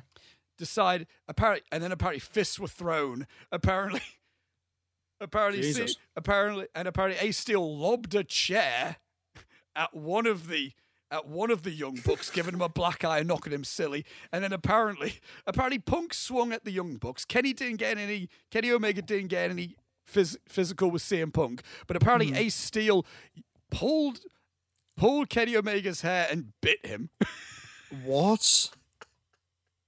this is shit that is happening in a professional environment. What? And apparently it's a stage where people are going, if this guy doesn't go, we're walking. That's bizarre. insane. This is insane. And people are saying, right, Tony Khan should fire Ace Steel. yeah. But then apparently people are saying, well, if Ace Steel gets fired, then Punk walks out, apparently. Right. And Tony Khan is a guy who's really into punk, and this is a guy who's now your world champion. But also, the, the three EVPs are your new trios champions. This is wrestling right now. and I don't Jesus Christ. and then people are trying to be being like, "Oh, is this is this real or is this scripted?" I go, "It's definitely real because why would they do this?" And also, Yeah. and also, it's ju- even if it was scripted, it's not fun. I'm no, not it's having. not. It's, I'm not having fun anymore. I'm not having, I, I want I, I, all I, right, and it's good for me because again, CM Punk's my all-time fave, and all I want, I just look, all I just wanted was a happy time on my favorite returning back to wrestling, and Yeah. and and now I have to like deal with the burden that my my fave is is as an asshole. yeah. I have to Just deal like- with this. I have to deal with this bollocks. Jesus. and and it's and I- and I love Kenny Omega and the Young Bucks as well. So it's Yeah. not even. So, but again, no one's in the right in any of this. No. A fight should have bro- broke out, and people are looking at like, right, if Tony Khan was actually like a forceful leader, Hmm. people wouldn't be doing this in Yeah. his control. It sounds like it, it's a it's a situation where it sounds like they're walking all over the man, Yeah. and where Punk's using his star power. And again, I love Punk, and he's a, and I love what he brings to wrestling. yeah. But the man does have an ego. He does have an ego, and it's very, it is apparent, and it doesn't help the fact that Tony Khan goes, CM Punk's the reason why we keep selling out arenas. He keeps saying that, so of course Punk's getting this perception where he's like, well, all right, then I'll I'm, leave. I'm the best. yeah, Yeah. yeah. It's Yeah. It, uh, look. All I'm saying is it's mental And it- yes, that is. it's mental. And some people are like, well, it was like this back in the 90s. He goes, well, we didn't. Those are the bit in the 90s we didn't like. Yeah. you know, because there was there's stories about Bret Hart and Shawn Michaels getting into backstage fights and all that, and some people Yeah. and some people we'll just make it into a storyline that will print money. I'm like, right, yeah. The thing is, Bret and Shawn were just bubbling, not liking each other while they were working with each other, and it got to the. These guys haven't worked with each other. I think it's got past the point where they're like, you know, we'll put professionalism aside and we'll just like make a wrestling angle out of it. Yeah. No. They- No, they- didn't I- do that. What a, a bloke lobbed a chair at someone Jesus. in a backstage environment. No, it's No, crazy. it's and, not good. And I don't know, man. I just I just want to enjoy wrestling, man. I just want to have a Ah. fun time wrestling, and it's not. I'm not having fun. Not having Well, fun God, right now. well, God bless you, sir. yeah. God bless you indeed. Why do I do this to myself? I said this to I Lewis. know. I was like, I get into things that my favorite things always leave me disappointed. I love the Yeah. Silent Hill franchise. I don't need to say anything. Yeah, that's yeah. I don't need to say anything. I put all my chips into Star Wars. Dear God. What happened to me there? Yeah. What happened to me there? The Batman's, you've got. Batman's doing good so far. I'm okay with that. Well, yeah, for the time being, Yeah, well, we're good at the minute. We're fine at Yeah. the moment with it. We, you know, you've got God. Cassian Andor coming out soon. Is that not exciting for you? no, I didn't know. I'm not Uh, uh, excited for Andor, Robbie. Might be all right. I didn't like Rogue One. No, I don't. I think it's really boring. And I watched the first teaser. I was like, oh, it just looks, looks like Rogue One, but a show. Yeah. It was very dull and boring. Yeah, I don't know. I'll, I'll know, see. man. I don't know, man. Oh, Christ. Well, I'll okay, well I'll see what happens on this week's AEW. Yeah, keep me keep me updated, please. Jesus Christ, mate. I It's again that's why I thought right, it's even though it's wrestling, it's a fun enough story to tell people who don't know wrestling. As long as you just know names It's and yeah, then you just hear the shit that's been happening. it's bizarre. It's crazy. Jesus It's Christ. absolutely crazy. Uh, but the last thing I want to say before we go into the negative Letterboxd section is a little Yes, story, an, an Oscar W. Fitchett story of, Oh of, yeah, go on. of- of what happened to me this last week since we've last talked, Robbie. Uh, Okay. I was out on my walks, like I do. Mhm. Uh, Yeah. You know, just listening to uh, my, my, my music. my music. I'm walking along My the prom- music. I'm walking along the promenade and the and the and a man's walking up to me, and he's speaking Yeah. to me. So I'm all right. And let me let me see. Let me, what, what's this? What's this going to be? What what what, what was this guy going? What, yeah. what am I? What am I getting? What what what what's Yeah. today?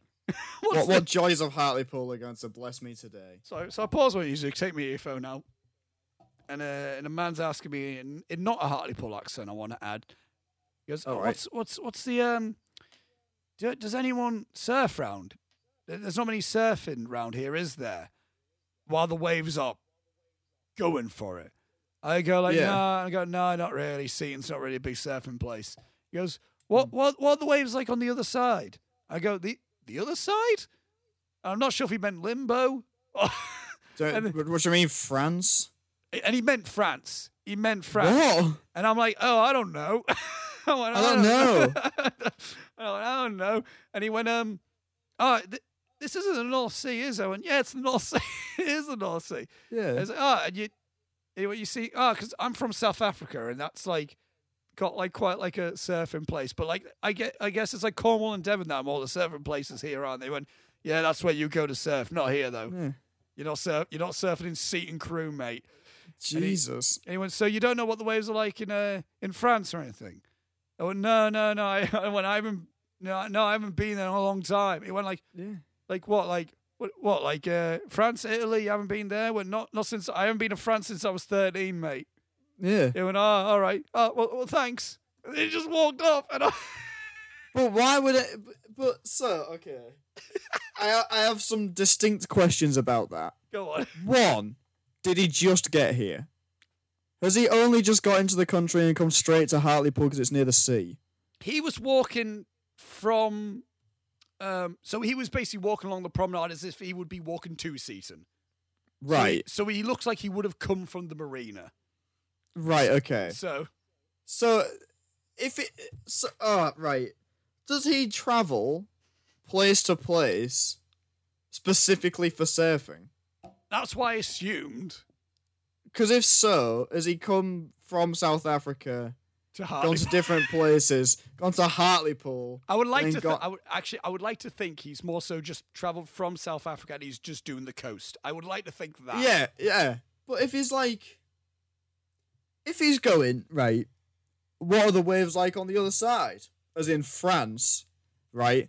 Is he just going doing surfing for a bit and going shit here, and then just going to the other side of the fucking sea on a surfboard and going like nah, and going nah, this is better.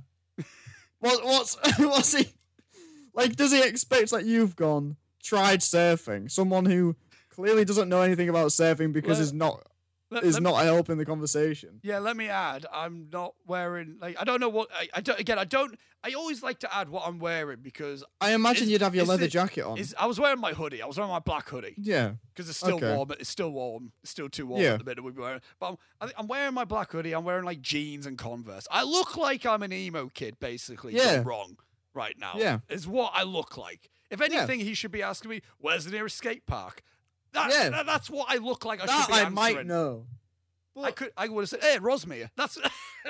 But it's got nothing to do with surfing. But if I go, oh, I don't know. Stop. That's that's it. yeah, it. stop. Yeah. So why would you go? It's not like you've gone. Oh, I've tried surfing around here, but I have gone across the channel to France, and it's better over there if you want I to go think over there. I briefly I, I said the fact, oh yeah, you wouldn't be surfing here, and I replied being like, oh yeah, definitely Cornwall and Devon because I've been down to Cornwall. and yeah, I, and I, I, I've I've done surfing in Cornwall and Devon. I've bodyboarded, so I know. I, Yeah. just, I just know surfing culture in Hmm. England. Yeah, it's down there. Yeah, Yeah. because Jesus Christ, imagine surfing here. What a bizarre yeah, interaction with a man. but also keep them coming. If you see me on the street, please just talk to me. It's fun. Yeah, so it's a laugh in it. It's a good highlight of my days, actually. Yeah. it's a good. Oh, have you have you have you checked the uh, the poll? No, I was going to do that at the very end. Oh, okay, yeah, that's it at the very end. Um, right, but also what I will be checking right now, Robbie, Yes, is Letterboxd thank God. Here we go. for the negative Letterboxd reviews of the film that we just talked about. If you are unfamiliar, if you're new to this, we go to the social media site Letterboxd, where we look at the re- the film that we just talked about, and we look at the negative reviews because it's always fun. We'll see how many Robbie agrees with. It's a right laugh. Yeah. Yeah, I might I might agree with some of these. Uh, Let's have a look. Here we go. Right, here we go. Right. Half a star. Very, Yes. very meh. I agree with the other reviews about how it's misogynistic. Too much dialogue and spoke too fast. It was hard. It was hard to keep up. Most of the movie was unnecessary. I agree that everyone talks too quick. Slow down. Slow the hell down. I've got no idea what's happening. I want to. I want to. I want to like get another screwball comedy and see if we can find one that you like. Possibly, yeah. That might be a good idea. Maybe His Girl Friday. That might be a good one. Yeah, maybe. That's I don't know what that is. It's a Cary Grant one. It's a one that I'm not. Ah, Too, okay. It's one that I'm not too hot on, but I wouldn't mind revisiting. It's one of those ones that's apparently essential films to watch for classic films, so that's why I watched it. But I wasn't like well into it. But Yeah. it would be Okay. good. it might be a good one to look into late at a late season. Right, half a star. The fact that the title calls this movie a story should be filed under false advertising. I mean, what? Uh, I am. I am tied between calling this movie perverted or bipolar or both. Extremely sexist for the 40s. Uh, extremely sexist. For the 40s, you expect a little, but oh my god. I didn't even realize this was supposed to be a comedy till I looked at some reviews. No likable characters, bone dry acting. Bone dry acting, settle down there. yeah, Um, chill out. and one of the most mind numbingly boring scripts I've ever heard. They say words to hear themselves talk. I hate this movie. Simply put, it does have something for the family, though. Along as long as the family are fans of psychological torture via film. Jesus, Nice. That's strong. I'm curious. I'm curious what this person thinks of an Aaron Sorkin film. Yeah. I'd like to say that. That's all I'm saying about that.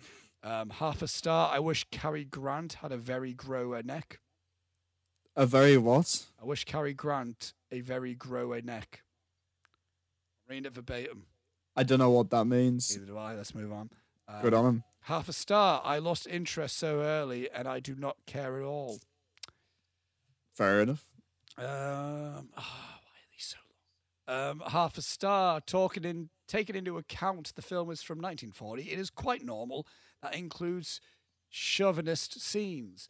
What is not normal is the normalization of the macho husband that physically assaults his wife and is considered as the perfect real man, role model throughout the movie. Yeah, I can agree. Um, This every guy sucks. uh, every character ends up being hateful and repellent, especially the Yeah. male ones. Uh, take, for instance, Tracy Lord's father, who blames her daughter for his sexual affairs with her with younger women, and who insists it is not his wife's business. Yeah, he's an ass. Yeah, Um, they all suck. Um, empty film and highly overrated only because Katharine Hepburn, Cary Grant, and James Stewart perform on it. The Philadelphia story should not be considered neither a classic nor a cinematic gem. The hype around this film is another proof of human being unwarrantedly idealizing the past. Uh, besides, if someone considers its plot satisfactory, that someone should read any Greek tragedy and compare its consistency and comedy. I've never heard a more wanky statement to finish a paragraph on in my life. Ayo. you should try reading a Greek tragedy. Fuck you, fuck it, fuck you, man. I don't know. You should try watching a Kevin Hart comedy or something. Just chill out. You shouldn't. But come be a commoner with the rest of us. Go see the new MCU film. I don't care. Do what you want. At least say Top Gun Maverick. Come on. I don't. I don't. I don't know. I've not seen that yet. Ah, mate. I'm sorry. And you watched what crappy MCU film? How many times? I, I watched Thor once because it sucks, and Right. I'm not. I'm never gonna watch it again. How many times did you watch Mom? Mom. Multiverse of Madness. Ah. Um, I saw Multiverse of Madness. I've seen it three times. I saw it twice in cinema, and then I saw it once on Disney Plus with my sister. And I 'cause she hadn't seen it yet. and I repeat, this man has not seen Top Gun Maverick once yet. Yeah, no, I Um, ha- all right. I, I haven't had the goddamn time. All right. Half a- Jeez. Half a star, the most disgusting movie ever. It gave me persistent headache. Would rate zero. Was that for Elvis? Still the Philadelphia story. Still the Philadelphia. dear, dear God. Um, half a star. Holy shit. This movie sucks so bad I fell asleep three times, even though I wanted to stay awake because it's a part of my course grade to know what happens. uh, for the small portion of the movie that I actually could force my eyelids open during, I felt actual physical pain from the boredom that this is that is this movie. Pulling teeth would be a nice step up from watching this movie. If it weren't for a few good lines from Jimmy Stewart, a few, come on, uh, this, this, this would have been the worst movie that I have ever seen. all right. Chill out. I want to say this. man's- Chill your beans. I want to say this person's username is Chris Nolan sixty nine. Brilliant. Can you tell me his favorite films, please? Oh yeah, hang on a minute. Um, um, it is Anchorman, Step Brothers, Talladega Nights, and The Lion King. Is it Leo? Is that is that account Leo? Is Leo's account, Chris Nolan sixty nine. It sounds like something he would do. um, his I uh, his bio is his bio is you either die a hero or live long enough to see yourself become a villain. Scooby. Doo. That right. Very good. Well. Um, We it sounds like it's we- we we usually only do that for like the best reviews, but we needed to do that for like Yeah. I mean that. I just need to hear that. Um, I'm not reading that because it's too long. It's just too. Okay. It's, it's just too big. You know, it's like I can't Yeah. be bothered. It's just like, come Um, on, man. Half a star. I hate these characters so much. Yeah. Uh, Agreed. Half a star again. That's too big. God damn it. And then there's another one. The last one is half a star. Overhyped as hell. There's no Hall of Fame. Yeah. No Hall of Fame. No Hall of Fame. I'd say the best one might be the one where he said that he had to watch it for his schoolwork. Oh, Chris Nolan. That's 60, pretty- Chris Nolan 69. Yeah, that's pretty good. Yeah. I mean, it's not a Hall of Famer, but I'd say that's the best one of the and we game. all, and we already read his thing out. So yeah. Then, Yeah. Um, anyway, Yeah. Let, let's move on to the outro Nice. Hell uh, yeah. side of things. And with that, shall we recall the poll results? Yes, I genuinely am curious if anyone has voted on that in the last like two hours or whatever. Why have you sent me something? Me? Yeah. I haven't just then. What the fuck? Why have I just got a Skype notification? I don't know. Did I accidentally hit the react button or something? I think you accidentally ended the recording and sent the recording. Ah, no. Do you know what that is? It's What? it's because we went over three hours, so we cut an hour in a no, new recording. Oh, okay. Yeah. I don't know. Uh, yeah, that yeah, makes sense. It's up, yeah. Jesus Christ, as if this is this long. Dear God, it's there. It's three hours and three minutes currently. Jesus Christ. It's how long I've been recording. Right. So, oh, it's 50 50. And is it just us? Oh. Is it just us two? No. Please we got, just- We got four votes each. Right. Okay. Brilliant. Okay. So it's 50 50. At the minute in time, we are completely 50 50 split on who's Team Oscar and who's Team Robbie. Who's team you? I want to. I want to know the names so that I can attack them and convert them. Right. No, I'm going to like go from chronological order. Okay. The first vote was me, and I vote for Team Oscar. I yeah, that makes sense. Then it was you, vote for Team Robbie. yeah. Then we had Joseph Caslin vote for Team Robbie. Yeah. Come on, Joe. What a guy. Unbelievable. Take Love my, that guy. Listen to me, Joe. Take my films out your show reel. What's left? Just say Oof. If I if Connor's voted for you, I'll be fuming now. he hasn't seen it. Thank God. Oh, has he? Has he seen it? No, he It, it would it would hurt my very soul if he voted for you. um, then it was uh, Maddie Tweedale. She voted for Team Oscar. Uh, literally my sister. Yeah. Very good. Excellent. Nice one. Then you had Absolute asshole. then you had uh, T. Then you had Gary Bradshaw. Uh, Nice. he voted for Team Oscar. I mean, Dear. God. Yeah. known that man since 2006. I should hope. Okay. I should Crawl hope. out, Gary. Then, then, then we had uh, Reese, Bruce. Uh, Oh, he Wait, voted, no. I swear to God. He voted for Team Robbie. Come on. Uh, yes. Then you had um, Aoife, Aoife McEwen. Yeah. Right. And Leo Bradley, those are the last two votes. Right. So we have got, right. So thinking, we, we're even split, Robbie. Yeah. Who do you think is the Well, Le- fourth member? Leo's, Leo's voted for you. Well, yeah, Leo- Absolutely, Leo's voted for you because he's a piece of shit. and I hate him. Leo's on Team Oscar, Aoife's on Team Robbie. what? What an asshole. So we're- Can we? I, I'm gonna make a note of these of these teams so we yeah, can. yeah, we develop- need, yeah, we need like, can- uh, we we can actually grow s- them as. we need we to actually go. split them. All I'm saying is more people have seen the poll, they just haven't voted. Okay. And I'm gonna call you, and I'm gonna call you all out. Okay. Uh. These are people who are, are, are you? Do you want to know who's in the teams? That do you, Robbie? Uh, yes, please. Well, obviously, me and you are in, but you know, we're the leaders.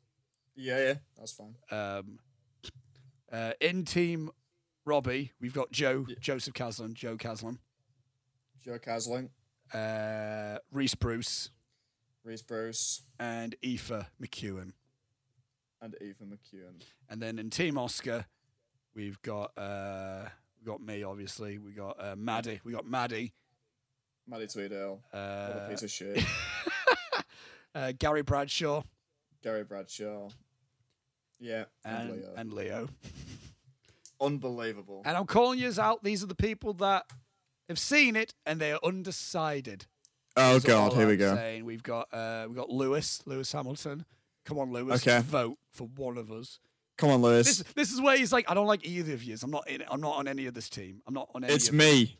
I want that to be his message at the end of this one. Which team he's on? Uh, someone called Rachel, who I used to teach swimming with. Come on, Rachel. Right. You're Come on, Rachel. Team me. You're obviously team me. Yeah, Uh, Sam Clark has seen He's the poll. he- he's not chosen a side. he's de- he's definitely team me. Uh, Hundred someone, percent. someone called Chloe Hilbrand. Chloe Hillebrand Yeah, fo- follows that account. apparently so. She's a friend of mine from A level photography. Well, she's undecided in terms. What a of lovely lady. Well, she's team she's team me, hundred percent. Well, she, she hasn't put her name forward. Is all I'm saying. Every every day of the goddamn week, right, she's just because team they Robin. know you, just because they know you, doesn't mean they're al- al- putting their allegiance to It you. do- doesn't it doesn't mean they like you. Uh, someone called Mitch Skelton. Mitch Skelton. Do you know Why that do I person? recognize that name? Give me a second. I'm gonna I'm gonna search this guy. Someone called Anna Johnson. Anna Johnson is a good friend of mine. Unbelievable that she hasn't said anything. Yep, Mi- Mitch Skelton. yes. Who are you, Mitch Skelton? Yeah, there you go. There you go. I have- That's, I have no idea who this guy is. obviously, this will be. We're going to carry this over. We're going to keep this going, and if we update, we could update you by the end of Yeah. this. We'll let you know. And yeah, so that that's the poll results. We've now got teams. We've now got. We've got teams going. I- I've got them in my notes here. Here they are. They're written down, and they will be getting longer lists, and people might be getting crossed off and put onto a different list. Who knows? That's a strong possibility. We can we can Yeah. keep we can keep the poll going every week and be like, just Exactly. what, what team are on? What time you on now? Yeah, and and there'll never, ever, ever be a Team Lewis. No. That guy can suck it. There's no such thing as Team Lewis. Whoa. Boom. I don't need your vote, bitch. I'm. I don't need your vote, Lewis. Right. And I want to um to um excuse me there and to Hmm? guide us into the end of it. I, Oh, yeah. I and, and speaking of Gary, uh, uh, t- Team Oscar member Gary. Gary Bradshaw. That should be a thing we could, we should do sometimes. We should like see if we can like get the team members on like for a special like end of show call and go like, so why are you Team Oscar? Yeah, you Team Robbie? absolutely. Yeah. And then just get them like, well, I think the benefits of being on Team Robbie is, and We need to. We need to make badges. that's the Like next, an- that's like the an next merch. election. That's the next Yeah. merch. Yeah, Team badges. Oscar, Team Robbie, and we just blatantly lip off, rip off the Team Edward and Team Jacob. Yeah, it's just the same. It's the same thing. But yeah, right. But but uh, speaking of Gary, I want to I want to throw some appreciation to Gary Bradshaw. Uh, just just just because I feel like I feel like people need it. I feel like uh, I feel like we need to just like we need we need everyone needs a Gary in their life. Everyone needs a Yeah. Gary. Uh, is he sometimes frustrating? Yes, but that's why we need a Gary. We can't have someone who's always who's always uh, on our level all the time. Sometimes he doesn't respond to you, and sometimes when he does respond to you, he doesn't answer the question you asked him. Um, sometimes he doesn't think you're asking him a question until you put a question mark at the end of the sentence. Who knows with him? But also, Who's to say? but also, you know, is a cardboard Gary? Is a real Gary? Which one do we like more? You know, you choose, whatever. Uh, But I, you know, I, I, got, I, I have an ode to Gary. So I just, I thought an, an original ode to Gary. I just want to read it, and uh, and it goes somewhere like this. Again, my Gary appreciation ode goes. God, I'm like this. excited.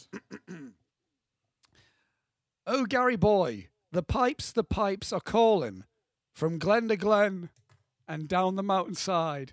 The summer's gone and all the roses fallen. It's you. It's you must go and I must bide. But come ye back when summer's in the meadow or when the valley's hushed and white with snow. It's I'll be here in sunshine or in shadow. Oh, Gary boy, oh, Gary boy, I love you so.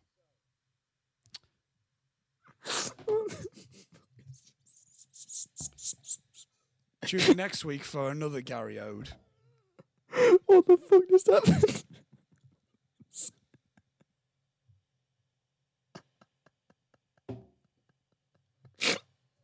Can we start doing that every week where we do a little song? Because I want, I want to write one for next week now.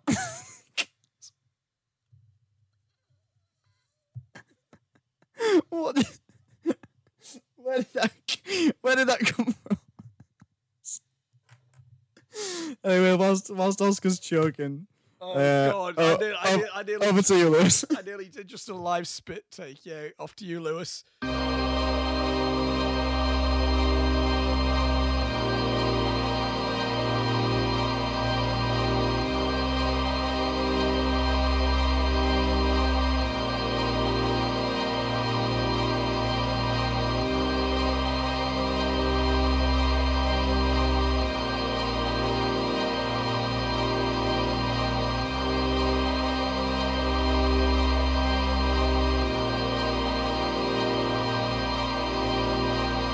Much, Lewis, for your uh, weekly input.